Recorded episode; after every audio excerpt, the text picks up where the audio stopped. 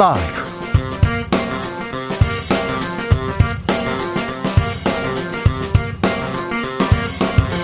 2021년 12월 22일 수요일입니다. 안녕하십니까. 주진우입니다. 국민의힘 윤석열 선대위가 또 내분에 휩싸였습니다.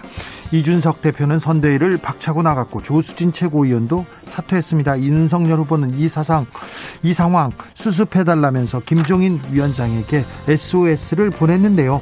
해결사 김종인 위원장의 해법은 무엇일까요? 현직 청와대 정무수석 김재원, 강기정 두 분과 윤석열 선대위의 현 상황 분석해 보겠습니다.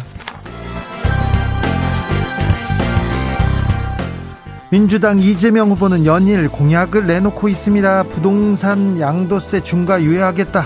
소상공인 손실보상 즉각 시행하겠다. 그리고 오늘은 과학기술 공약을 내놨습니다. 2030년에는 2030년에는 달 착륙 프로젝트를 하겠다. 이렇게 내놨는데요. 대장동 특검에 대해서는 이미 요청했다. 실체를 밝혀야 한다고 다시 한번 강조했습니다. 이슈 티키타카에서 짚어보겠습니다. 코로나 확산세 특히 위중증 환자 확산세가 이어지면서 정부에서 병상 문제 해결에 온 힘을 기울이고 있습니다. 문재인 대통령 연일 병상 확보에 총력을 기울여 달라 특단의 조치로 의료 역량 확충해 달라고 지시했습니다. 확진자 1만 5천 명 이상이 되어도 충분히 대비하는 병상 확보 TF팀 출범합니다. 코로나 병상 상황 천은미 교수와 짚어봅니다. 나비처럼 날아 벌처럼 쏜다. 여기는 추진우 라이브입니다.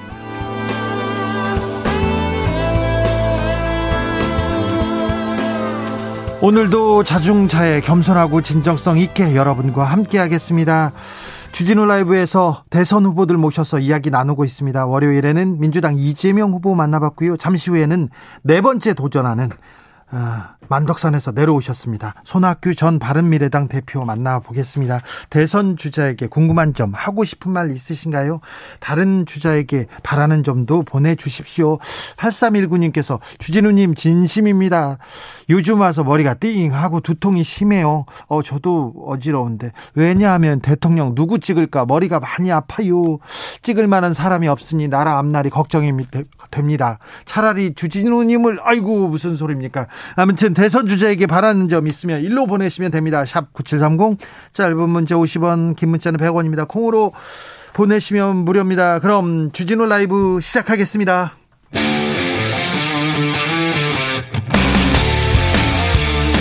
탐사보도 외길 인생 20년 주 기자가 제일 싫어하는 것은?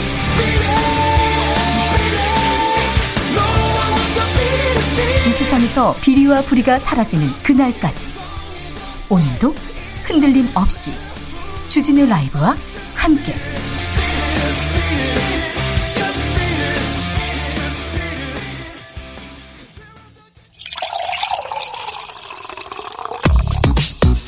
진짜 중요한 뉴스만 쭉 뽑아냈습니다. 줄 라이브가 뽑은 오늘의 뉴스. 주스 정상근 기자 어서 오세요. 네, 안녕하십니까? 코로나 상황 어떻습니까? 네, 오늘 신규 확진자 7,456명이 나왔습니다. 7,000명대입니다. 어제보다 2,200여 명이나 늘어났는데요. 네. 어, 주말 검사 건수 감소 영향이 사라지면서 확진자가 또 수직 상승했습니다. 위중증 환자 많습니다. 네, 1,063명으로 역대 최다를 기록했습니다. 어제 사망자도 78명이 나왔고요. 네. 오미크론 감염자도 7명 더 늘었습니다. 정부에서 병상 확충안을 지금 발표했죠? 네, 정부는 현재 중증화율을 기반으로 하루 1만 명 이상의 코로나19 확진자 수를 감당할 수 있는 병상을 확충하겠다라고 밝혔습니다. 이 부분에 대해서는 2부에서 저희가 천은미 교수님한테 자세히 물어보겠습니다.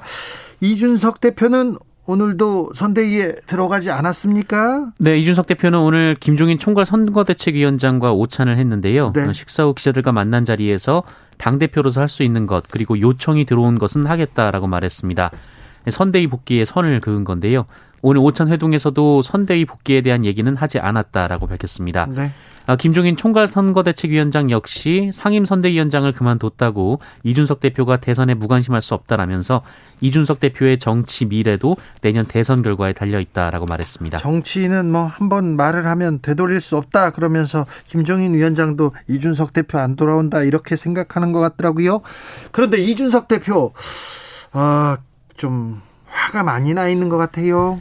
네, 앞서 한국 여성기자협회 창립 60주년 기념식에 참석했는데요. 이준석 대표는 기자들과 만난 자리에서 향후 대선에서의 역할을 묻는 질문에 이준석이 빠져야 이긴다고 하는 사람들에게 물어보라라며 불쾌한 감정을 또 드러냈습니다.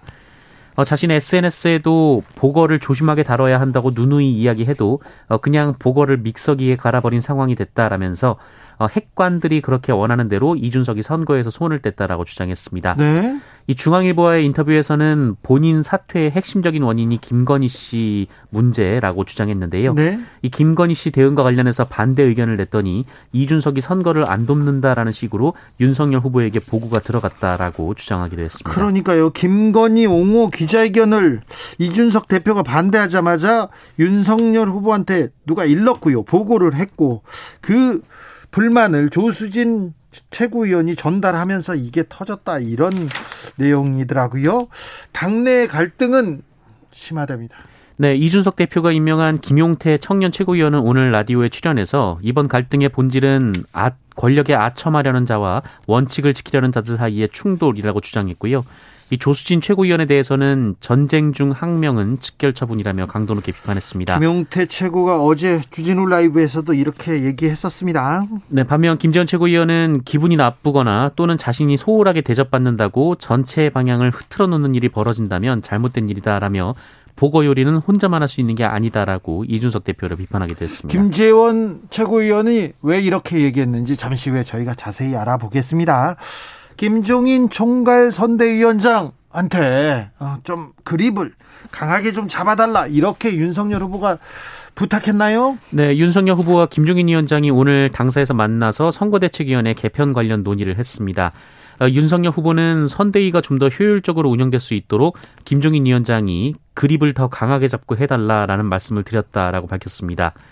네, 앞서 김종인 위원장도 선거대책위원회를 보다 효율적으로 움직이고 다시는 이런 사태가 발생하지 않도록 내가 끌고 가야 한다라고 밝힌 바 있습니다. 그렇죠. 내가 끌고 가야 된다. 네, 어, 다만 이 선대위 체제에는 개편하지 않을 것으로 보입니다. 아, 김종인 위원장도 시기적으로 전면 개편은 할 수가 없다라고 선을 그었고요. 이양수 선대위 수석 부대변인은 수석 대변인은 무언가를 없애는 방식으로 개편하지 않을 것이다라면서 이 본부장 일괄 사퇴 가능성도 전혀 없다라고 말했습니다. 김, 어, 네, 김종인의 해법은 뭔지 잠시 후에 자세히 들어보겠습니다. 네, 그리고 오늘 윤석열 후보가 이 전북대학교에서 학생들과 만난 자리가 있었는데요. 네, 전주에 갔더라고요. 네, 극빈의 생활을 하고 배운 게 없는 사람은 자유가 뭔지도 모를 뿐더러 왜 자유가 필요한지 필요성 자체를 느끼지 못한다라고 말해 논란이 일고 있습니다. 어, 가난하고 배운 게 없는 사람은 자유의 필요성을 모른다고요? 이게 또 무슨 소리인지 이또이 소리는 또 어떤 파장을 낼지 잠시 후에 저희가 좀 따져볼게요. 어우, 충격적입니다. 8127님께서 대선 주자들에게 바라는 건 정치는 끊임없는 선택과 그에 따른 책임이 따르고 기회비용이 발생하는 것 같습니다. 어떠한 판단을, 판단과 결정을 내릴 때 누군가에게 득이 되지만 또 어떤 이들에게 희생이 따른다는 점을 항상 고려해 주셨으면 좋겠습니다. 이렇게 얘기합니다. 4004님께서 어느 누구라도 차별받으면 안 되겠죠. 차기 대통령에게 바랍니다. 차별금지법 제정되었으면 합니다. 이런 의견도 주셨습니다. 청와대에서 음, 이재명 민주당 후보가 양도세 중과 유예 외쳤는데요. 다시 한번 반대했습니까? 네, 이호승 청와대 정책실장은 오늘 이 민주당 이재명 후보가 제안한 다주택자 양도소득세 중과 유예 방안에 대해서 지금으로서는 선택하기 어렵다며 반대 입장을 밝혔습니다. 네. 어, 이호승 실장은 최우선 과제는 부동산 시장 하향 안정화라면서 정책 일관성이 매우 중요한 시점이라고 했고요. 어, 이 점에 대해서는 여당과 후보도 충분히 이해하고 있을 것이다라고 밝혔습니다. 그런데 청와대하고 후보하고 여당하고 얘기가 안 되나요? 좀 갈등을 빚는 거 아닙니까? 네, 박수현 청와대 국민소통수석은 오늘 이어 관련해서 이 당과 후보는 현 정부보다 더 나은 정부를 만들겠다고 약속하는 것이다라며 선거 캠페인 중에는 당과 후보는 정부 입장보다 앞서 나가는 것이 일반적인 현상이라고 밝혔습니다. 어, 그러면서 관점의 차이가 있고 그것을 조율해 나가는 것이기 때문에 어, 당정 또 현재 권력과 미래 권력의 갈등 충돌로 보는 것은 언론의 시각이다라고 평가했습니다.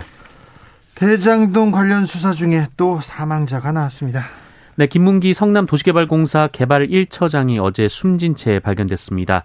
유한기 전 공사 개발사업본부장이 극단적 선택을 한 데 이어 어, 검경의 대장동 비리 수사 과정에서 발생한 두 번째 사망자입니다.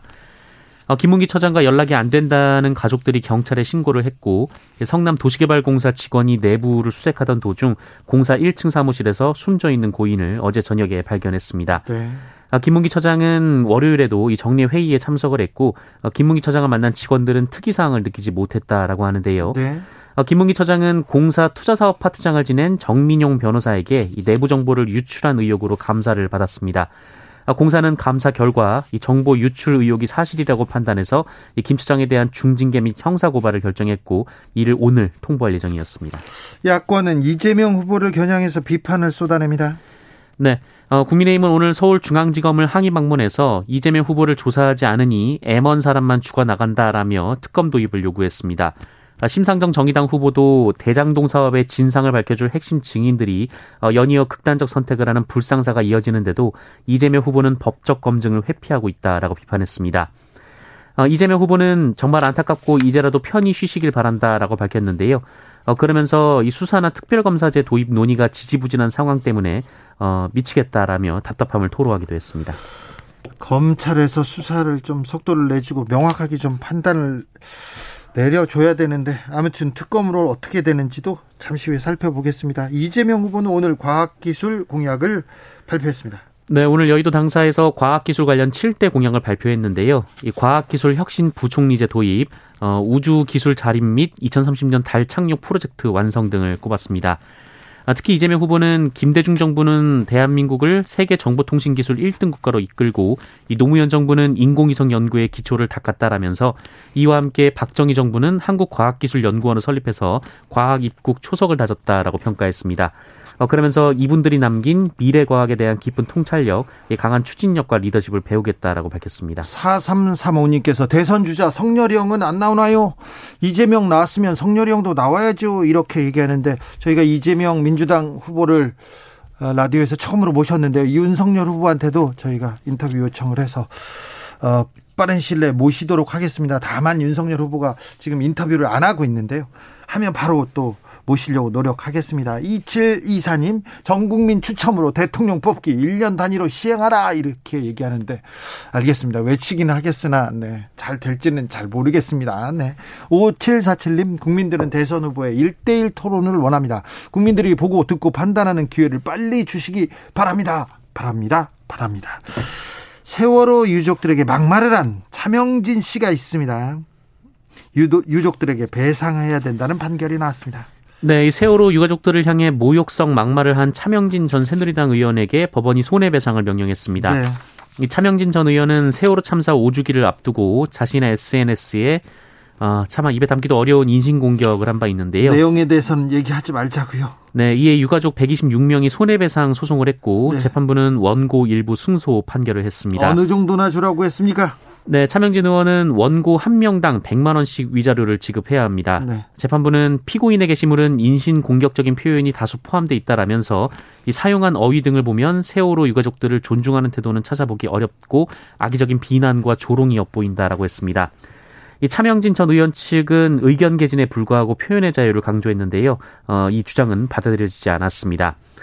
어, 차명진 전 의원은 이 민사 소송과는 별도로 이 정보통신망 이용 촉진 및 정보보호 등에 관한 법률상 명예훼손 어, 그리고 모욕 혐의로 기소돼 형사 재판도 받고 있습니다. 유가족 126명이 손해배상을 소송을 냈습니다. 그래서 어, 개인당 100만 원씩 주라고 했는데 다른 유가족이 또 추가 소송을 하면 또 어, 배상을 해야 됩니다.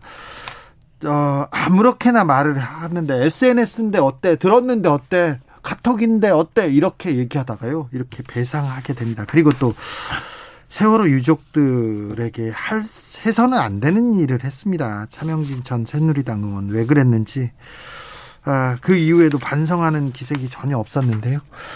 음, 이 상황이 어떻게 또 변해, 변하는지 이 재판은 또 어떻게 되는지 저희가 계속해서 지켜보고 알려드리겠습니다. 고 김용균 씨 사건 관련자들에게 검찰이 구형을 했습니다. 징역 구형을 했네요. 네, 어, 24살 청년 김용균 씨가 작업 중 기계에 끼어 숨진 지 3년이 지났습니다.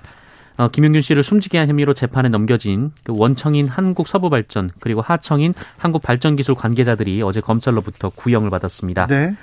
아, 김영균 씨는 비정규직 노동자로 어두운 작업장에서 휴대폰 조명에 의지한 채 홀로 작업하다 변을 당했는데요. 네, 검찰은 피고인들이 여전히 사고 책임을 인정하지 않고 있다라며 이 김병숙 전 한국서부발전 사장 아, 그리고 백남호 전 한국발전기술 사장에게 각각 징역 2년, 1년 6개월을 구형했습니다. 네. 또 원청과 하청이 서로 책임을 전가하고 있다라며 어, 임직원들에게 징역 10월에서 1년 6개월, 벌금에서 금고형 등을 구형했습니다. 검찰이 구형을 했고 재판의 판단, 그러니까 선고는 어, 내년에 있을 예정입니다. 그런데 국민들이 관심이 있었고요. 그리고 이렇게 청년들을 노동자들을 작업장에서 이렇게 아, 보내서는 안 된다 이런 생각이 많이 있어서 이번에는 검찰이 수사를 열심히 한 것도 같습니다. 네, 그런데 아무튼 어, 검찰이 구형을 했고 판단은 내년에 이루어진다는 거 저희가 판단까지도 자세히 자세히 전해드리겠습니다. 올해 표준주택 공시지가가 많이 올랐습니다. 네, 내년도 전국 표준지 공시지가가 10.16% 오릅니다. 어, 국토교통부는 관련해서 의견 청취를 20일간 진행한다라고 밝혔습니다. 네. 많이 올랐네요. 네. 쇼트랙 심석희 선수가 자격 정지 처분을 받았습니다. 네, 동료 욕설 및 비하 행위로 논란을 빚은 심석희 선수가 국가대표 자격 정지 2개월의 징계를 받았습니다. 어, 평창 올림픽 당시 대표팀 코치와 함께 동료를 험담하고 욕한 사실이 드러났는데요.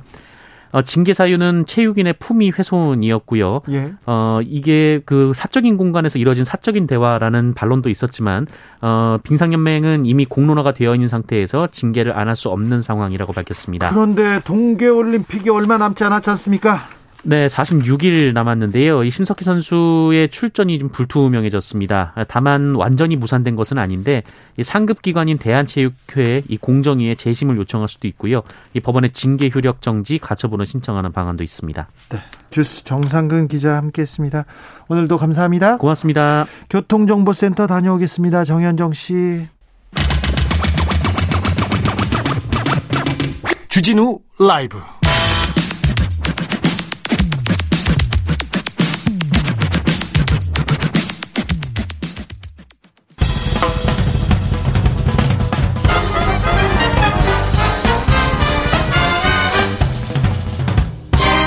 훅 인터뷰 모두를 위한 모두를 향한 모두의 궁금증 훅 인터뷰 대선의 계절입니다. 그가 돌아왔습니다. 사선 국회의원, 보건복지부 장관, 그리고 경기도지사를 역임했죠. 정치와 행정 두루 경험했습니다. 그리고 네 번의 당도, 당대표를 역임하기도 했습니다. 한국 정치사를 온몸으로 부딪혀 왔는데요. 저녁이 있는 삶을 외치기도 했습니다. 그래서, 어, 사람들한테 아 그래 가족이 그리고 삶이 중요하지 이런 메시지도 던졌는데요. 대선 때마다 유력한 대권 주자였습니다. 그분 손학규 전 바른미래당 대표 모셨습니다. 어서 오십시오. 예, 안녕하십니까? 네, 건강하시죠? 아, 물론이죠. 네. 아, 1027님, 양자택일 뿐인가요? 이번 대선 답답합니다. 아닙니다. 이분도 있습니다. 자, 대선 출마에 나섰습니다. 나설 수밖에 없는 이유가 뭡니까? 아니, 도무지 사람들이 예. 그 대통령을 누굴 찍어야지 찍을 네. 사람이 없네. 네. 아이고, 근데 하긴 찍기는 찍어야 되겠는데 네. 뭐덜 나쁜 사람을 찍어야 되나? 이런 좌절과 절망 속에 있습니다. 네. 그런데 제가 정말로 이건 안 되겠다 싶은 거는 대통령 선거인데 네. 우리나라 권력 구조의 문제, 네. 정치를 바꿔야 된다는 얘기 이런 얘기가 나오지 않고 네. 개헌의 개자도 나오지 않고 있어요. 네. 제가 3년 전에 열흘간 단식을 했습니다. 네. 연동형 비례대표제를 위해서. 네. 근데 그때 연동형 비례대표자가 최종 목표가 아니라 우리나라 정치 구조를 바꾸기 위해서 국회를 다당제로 만들어야 되겠다. 그것을 통해서 이제 대통령제를 폐지하고 의회주의로 가는 발판을 삼아야 되겠다. 그런데 전혀 그런 것이 나오질 않아서 네. 안 되겠다. 나래도 나가서 네. 우리 국민들에게 우리나라 정치가 바뀌지 않으면은 네. 선진국으로 가다가 후퇴할 수 있다. 네. 이런 말씀을 드리려고 나왔습니다. 정치를 바꾸자. 판을 좀 흔들어 보자. 그리고 큰 그림을 그려보자. 이렇게 나오셨습니까? 네 네, 그렇습니다. 근데 손해학교가 당선되어야 되는데 예. 당선되어야 이런 것도 어 이게 대통령제도 박 없애겠다고 말씀하셨어요. 네네. 없애고 또 다른 것도 이거 헌법도 고쳐야 되는데 때 당선 가능성에 대해서 좀 회의적인 물론 네. 지금 양강 체제가 굳어지고 있고 그 틈새가 뭐 네. 상당히 좁은 게 사실입니다. 네. 그러나 국민들이 아 이거 손학규라고 하는 사람이 있네. 네. 아, 저 사람이 우리나라 정치를 바꿀 수가 있네. 네. 아 대통령제 문제가 이렇게 크구나. 네. 의회주의로 가면은 정치가 안정되고 경제도 발전되고 그 어떤 남북 통일의 기회, 그 남북 평화의 기회도 올 수 있다. 이런 것을 보면은 기대가 커지고 호응이 커지고 그러다 그것이 함성이 되면은 네. 기적이 일어날 수 있다. 그렇게. 저는 제가 100일을 남겨놓고서는 나왔습니다만 네. 지금 한 75일 아, 뭐 남았죠. 네. 앞으로 우리는 충분한 기회가 있다 이렇게 생각합니다. 그렇습니까? 만덕산에 계실 때는 손학규한테 네. 기대가 컸어요. 사람들도 많이 막 몰려가고. 네네. 그렇죠. 예. 그리고 탄광에서 탄광에서 일할 때 얼굴 너무 그땐 연탄이나 석탄을 너무 얼굴에 많이 바르셨어요. 솔직히 말해서. 그런데 그때 바르지 않았습니다. 그런 아, 말씀 절대 하지 마세요. 아, 바르지 않았습니까? 묻었습니까? 아니, 그저 주준우 선생 저는 정말 실망하는데. 아, 유 그렇습니까? 아니, 아니 제가 탄광에 들어가서 연탄을 바르다뇨. 아니요, 바르. 그건 절대 큰 실수입니다. 아, 저... 제가 8시간을 네. 충북 마루 탄광에 가서 네. 그 아침에 가서 예비 그 훈련도 하고 체조도 하고 또 강습도 받고 그러고서는 일반 탄부들하고 같은 광차를 타고 들어가서 8시간이라고 그 탄부들하고 똑같이 같이 나왔습니다. 그때 나온 겁니까? 절대 그런 말씀 하지 마세요. 네. 예. 잠깐 죄송합니다. 네, 네. 자, 그리고 그때는요. 그러니까 만덕산에 있을 때, 탄광에 있을 때, 그리고 전국으로 사람들을 만나러 다닐 때는 그때는 사실 손학규에 대한 기대, 그래서 구름대처럼 손학규를 만나러 지방으로 많은 사람들이 갔지 않습니까? 예. 그죠?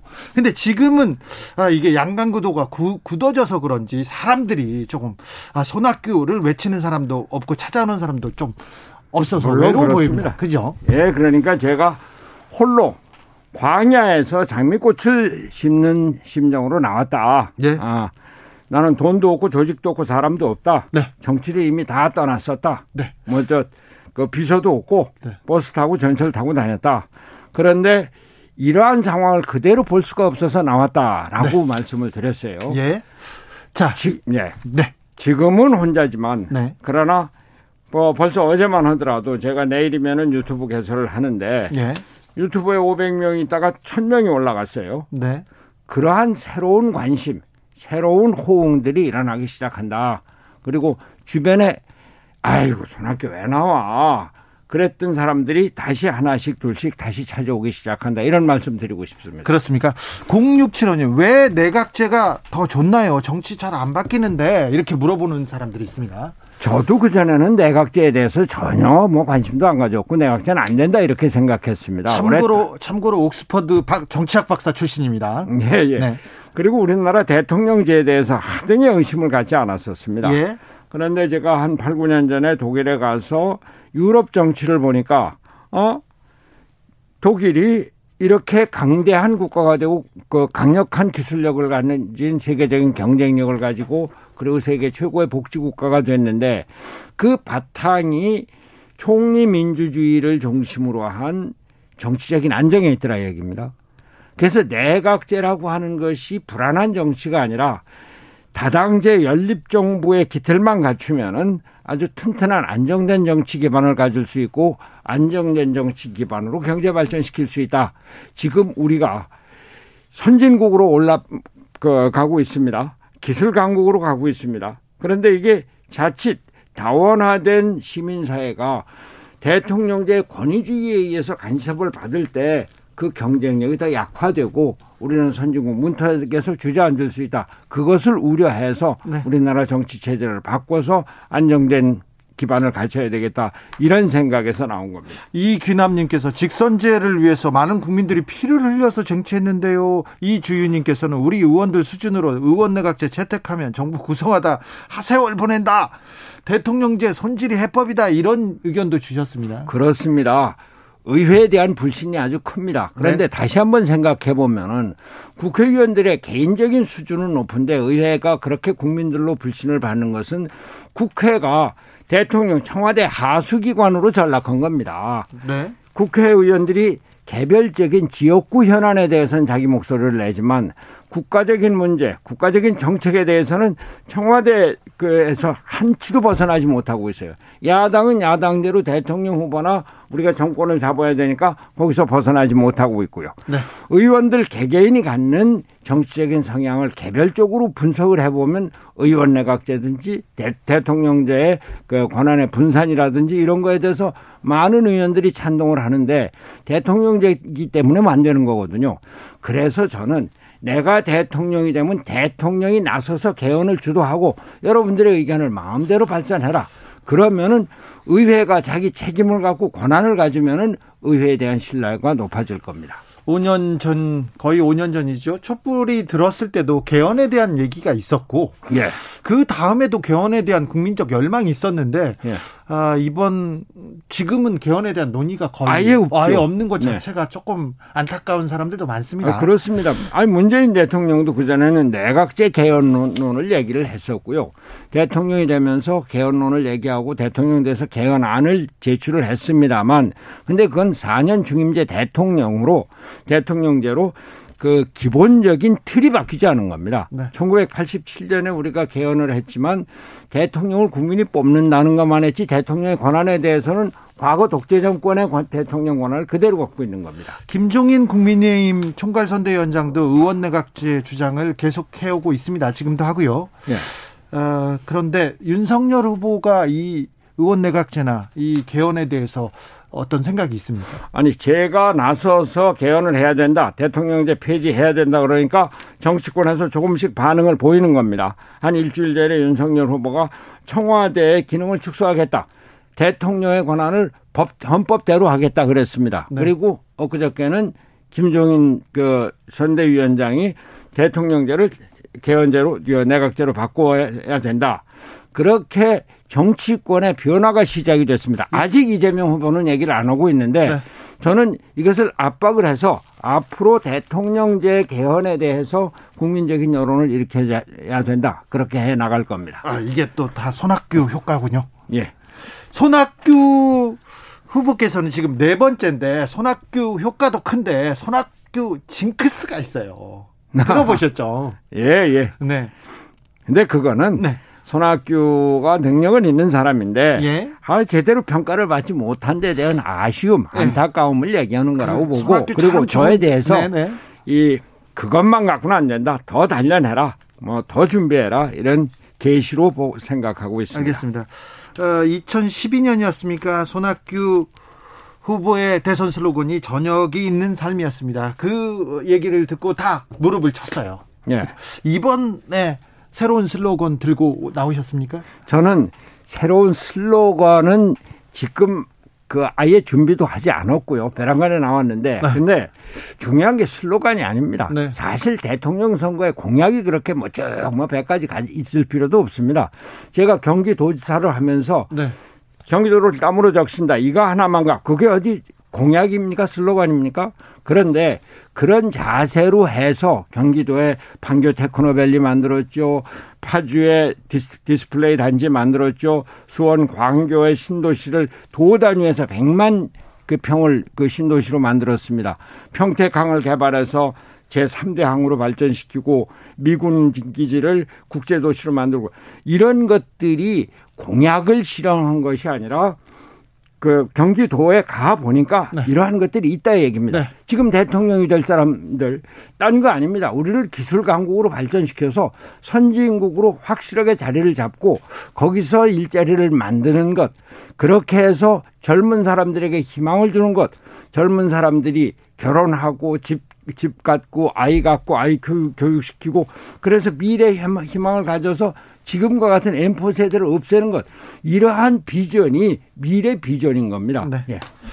자 어, 후배죠 후임인데 이재명 후보 그러니까 경기도지사를 지냈어요. 어, 이재명 후보의 그 경기지사들 경기지사 때 하던 일처리 일머리는 어떻게 평가하십니까? 글쎄요, 제가 이 자리에서 뭐 다른 후보들을 비판하는 것은 좀 조심스러운데요. 네. 이재명 후보 제가 경기도지사를 했으니까 네. 그분이 성남시장을 했을 때 뭐 했는지는 모르겠습니다. 근데 지난 4년 동안 경기도 발전을 위해서 무슨 일을 했지? 혹시 뭐 생각나시는 거 있습니까? 아니, 자, 저는 잘 모르는데 경기도민들은 매우 좋아하던데요. 글쎄 그런데 예. 이분의 이러한 어떤 그 그, 그, 뭐, 그런, 그, 뭐, 그런 뭐 능력이 있는 것 같아요. 근데 문제는 네. 경기도는 제가 경기도지사 할 때 세계 속의 경기도 그래서 대한민국을 세계로 이끌어가는 전초기지, 뭐, 그, 선봉장, 네. 이런 것으로 생각을 하고 방금 말씀드린 대로 판교 네. 테크노밸리다, 파주 디스플레이다, 뭐 이런 첨단 산업을 발전시키는데 제가 전 세계를 열 바퀴 돌면서 첨단 그 부품 업체들을 전부 다 위치를 했습니다. 그런데 이재명 후보는 그런 것을 경기도지사로 한 게 없어요. 생각을 해보니까 성남 지사 시장 때부터 대통령 선거에 나왔거든요. 네. 4년 네. 동안 대통령 선거 운동만 한 겁니다. 저는 이 자리에서 한 가지 제의를 드리고 싶은 것이 앞으로 대통령 그, 그 지방자치단체장은 단체장으로 있을 때는 후보 본선이 아니라 당내 경선에서도 참여해서는 안 된다. 이런 제의를 드리고 싶습니다. 네. 경기도지사 하실 때 공보관이 차명진 전 의원이시죠? 네네 네, 그렇습니다. 네. 이재명 그러면 어. 이재명 후보는 과대평가됐습니까? 국민들이 잘 몰라 모릅니까? 이분이 말을 잘합니다. 네. 그리고 그 말을 잘 바꿉니다. 아 그래요? 아니 기본소득이 그 최대 공약이었는데 아 국민들이 원하면 그거 유예하겠습니다. 토지 보유세 얘기를 했다. 국민들이 원하면 그거 보유하겠습니다. 그 부동산에 대해서 강력한 규제를 얘기를 했다가 양도소득세 유예 완화한다. 그러면은 대통령이 돼서 대통령의 가장 중요한 정책을 기본소득 정책으로 했으면은 대통령이 돼갖고서는 또 바꾼다 그러면 국민들이 그걸 어떻게 믿습니까? 저는 이제 우리나라 정치에서 포퓰리스트적인 그 정책은 이제 폐지 그 걷어들여야 된다 이런 생각을 말씀드립니다. 네. 윤석열 후보는 어떻게 평가하시는지요? 저는 이분이 출마 선언을 하면서 네. 윤석열 사전에는 내로남불이 없다. 그래서 아니 앞으로 내 사전에는 내로남불이 없다고 하면 모르지만 네. 윤석열은 여태까지도 내로남불이 없었다. 그러면 중앙지검장 할 때또 예. 검찰총장 할 때 내 편 봐주기 안 했나? 또 모든 법을 그렇게 공평하게 공정하게 운영을 했나? 네.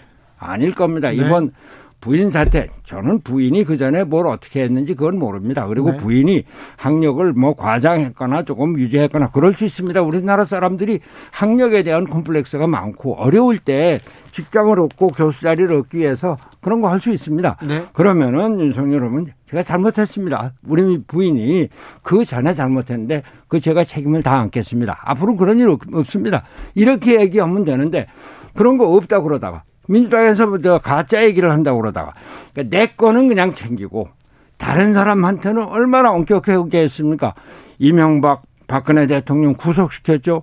이재용 삼성 부회장 구속시켰죠. 그것이 우리나라 국가의 커다란 미래 발전을 위해서 뭐 그랬다고 그러면 모르는데 그거는 윤석열 그, 그 검사가 검찰총장이 법의 잣대를 엄격하게 적용해서 법을 집행한 거 좋습니다. 네. 그러나 대통령이 되면은 대통령은 법 위에서 국익을 위해서 또 국민의 통합을 위해서 일을 해야 되거든요. 그런 면에서 자 이분이 대통령이 되면 자칫 내로남불에 대통령 권위주의를 계속 더 심화시키지 않을까 그런 걱정이 있습니다. 네. 이이 구구님께서 저녁이 있는 삶, 새로운 시대의 방향 제시, 여전한 울림을 줍니다. 이를 토대로 52시간 제도 시행됐다고 생각하고요. 제일 긴급하게 필요한 정책은 뭘까요? 물어봅니다. 저는 그 제가 대통령이 되면은 뭐, 그, 지금 공약을 내놓지는 않았습니다만, 판교 테크노밸리 10개 만들겠습니다. 아, 공약을 내놓으셔야죠, 이제. 아니, 근데 그거는 천천히 할 거고요. 천천히요? 근데 이제. 며칠 안 남았는데요? 아니, 아니, 충분합니다. 네. 충분합니다. 네. 앞으로. 저, 만 급한 대선 판도가 얼마, 얼마나 요동을 치고 바뀔지 모릅니다. 그렇죠. 70일 남았습니다. 저는 네. 우리나라가 기술 강국으로 4차 산업혁명 시대에 세계로 선도해서 나가야 합니다. 예. 우리가 지금 세계 10대 경제대국이 되고 이것을 더욱더 발전시켜서 G7으로 G5로 발전시켜야 되는데 네. 이것을 위해서는 지금과 같은 권위주의적인 대통령제 하에서는 네. 대통령이 가서 숟가락만 얹어놓지 그 경제 발전을 위해서 뒷받침을 하는 역할을 제대로 못 하거든요. 네. 이것을 국회가 정당 간에 합의를 하고 그, 그 협의를 해서 그 기반 틀을 만드는 것 그것이 정부의 할 일이고 네. 그것을 위해서 민주주의의 본령인 의회가 중심이 되는 의회 중심의 민주주의를 채택해야 된다 이런 말씀드립니다. 네. 자 손학규는 음, 완전 단일화는 고려하지 않고 있습니까? 네. 단일화. 혹시 다른 후보와의 연대나 아니, 단일화? 가뭐 왜 필요합니까? 그냥 손학규는 됩니까? 아니 아니 지금 단일화해서 그러면 단일화 한다고 해서 제3 그 지대에 있는 몇 개 당이 단일화 한다고 해서 집권을 할 수 있습니까? 현실적으로 생각을 해야죠. 그리고 단일화 연대가 우리나라의 가장 그 선거 때마다 나오는 병폐 중의 하나입니다. 네. 어떻게든지 권력을 얻어야 되니까 단일화해서 뭐 하나 얻겠다고 하는데 정책이 같아야죠. 네. 또그 가치가 같아야죠. 여기서 잠깐 윤석열 후보가 보수 대통합하자 손학규 후보님 단일화합시다. 그러면 어쩌시겠어요? 아니 그 제가 조금 뭐 힘을 얻어갖고서 야저 손학규 그냥 놔두면 내가 떨어지겠다. 하나 뭐 그 단일화하자. 그런 얘기가 될 텐데 그것이 소위 공학적인 단일화입니다. 네. 그런 것을 위해서 우리나라가 우리 정치가 단일화하고 연대하고 그러면서 정치가 자꾸 공학화되고 네. 가치를 멀리하게 되는 건데 저는 이게 연대라고 하는 것은 의회주의에서 여러 당이 연립정부를 구성할 때 이야기지 네. 선거를 위해서 연대 단일화는 안 되는 거다 이런 말씀 드립니다. 알겠습니다. 6838님께서 손학규 후보님 때문에 마음이 생각이 또 흔들흔들. 아이 지금 한 표 넘어왔습니다. 자 마지막으로 왜 손학규여야 하는지 국민들께 한 말씀 부탁드립니다. 우리 대통령은 말이죠. 우선 미래 비전을 가진 비전의 리더십을 가지고 있어야 됩니다. 네. 그다음 이 분열과 갈등 대립의 사회에서 통합의 리더십을 가져야 됩니다. 네. 그리고 이러한 것을 제도적으로 민주화시킬 수 있는 민주주의 리더십을 갖고 있어야 됩니다.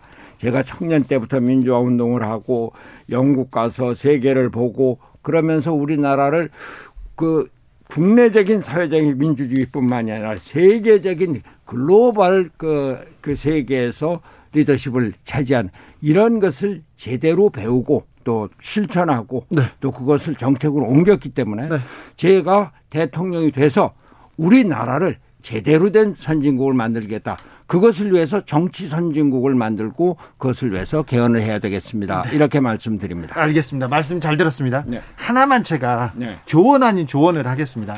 네. 근데 만덕산 가시고요. 네. 그리고 또 탄광 프로젝트 탄광 또 가시면요. 젊은이들이 손학규 되게 좋아할 것 같은데요. 요새 요새 젊은이들한테 그 선, 선거 전략 먹힙니다. 저녁이 아, 있는 삶 그 멘트도요. 너무 일찍 나왔어요. 예, 예, 예. 그렇죠. 예, 그렇습니다. 네. 그러나 지금이 이제 저녁이 있는 삶을 제대로 실현할 수 있는 또 그것을 위해서 경제적인 뒷받침을 할 수 있는 국가 정책이 필요하다 이렇게 생각합니다. 지금까지 손학규 후보였습니다.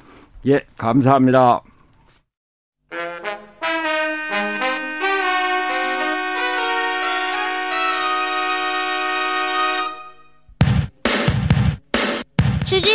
라이브 돌발 퀴즈. 오늘의 돌발 퀴즈는 객관식으로 준비했습니다. 문제를 잘 듣고 보기와 정답을 정확히 적어 보내주세요. 핀란드 최북단 나핀란드에서 기후변화 영향으로 겨울에 비가 내린 탓에 이 동물이 멸종 위기에 처했습니다. 기온이 상승하고 먹이를 구하기 어려워졌기 때문인데요. 지난 20년간 나핀란드의 이 동물 개체 수는 절반 이상으로 줄어들었다고 합니다. 북극 지방 사람들에게 중요한 역할을 하는 동물로서 산타클로스 썰매를 끄는 것으로 알려진 이 동물은 무엇일까요? 보기 드릴게요. 보기 1번 이무기, 2번 수록. 다시 한번 들려드릴게요. 1번 이무기, 2번 수록. 샵9730 짧은 문자 50원 긴 문자는 100원입니다. 지금부터 정답 보내주시는 분들 중 추첨을 통해 햄버거 쿠폰 드리겠습니다. 주진우 라이브 돌발 퀴즈 다음에 또 만나요.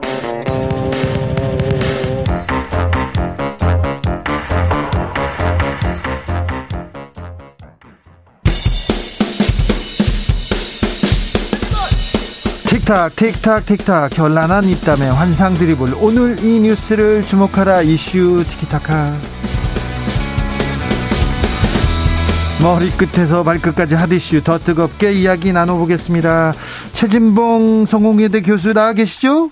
네 안녕하십니까 그리고 오늘의 특별 손님입니다. 국민의힘 선대위 법률지원단 부단, 부단장 이두아 단장 모셨습니다. 어서 오세요. 안녕하세요. 교수님 아까 아침에도 네. 방송 같이 했는데 이렇게 라디오는 따로 저희 연결을 하네요. 네. 최진봉 교수님이 너무 바, 바쁩니다. 아 그러신가 보더라고요. 회의하러 가셨대요. 아닙니다. 광화문에. 네, 네, 맞습니다. 방송 너무 많이 출연하셔 가지고요.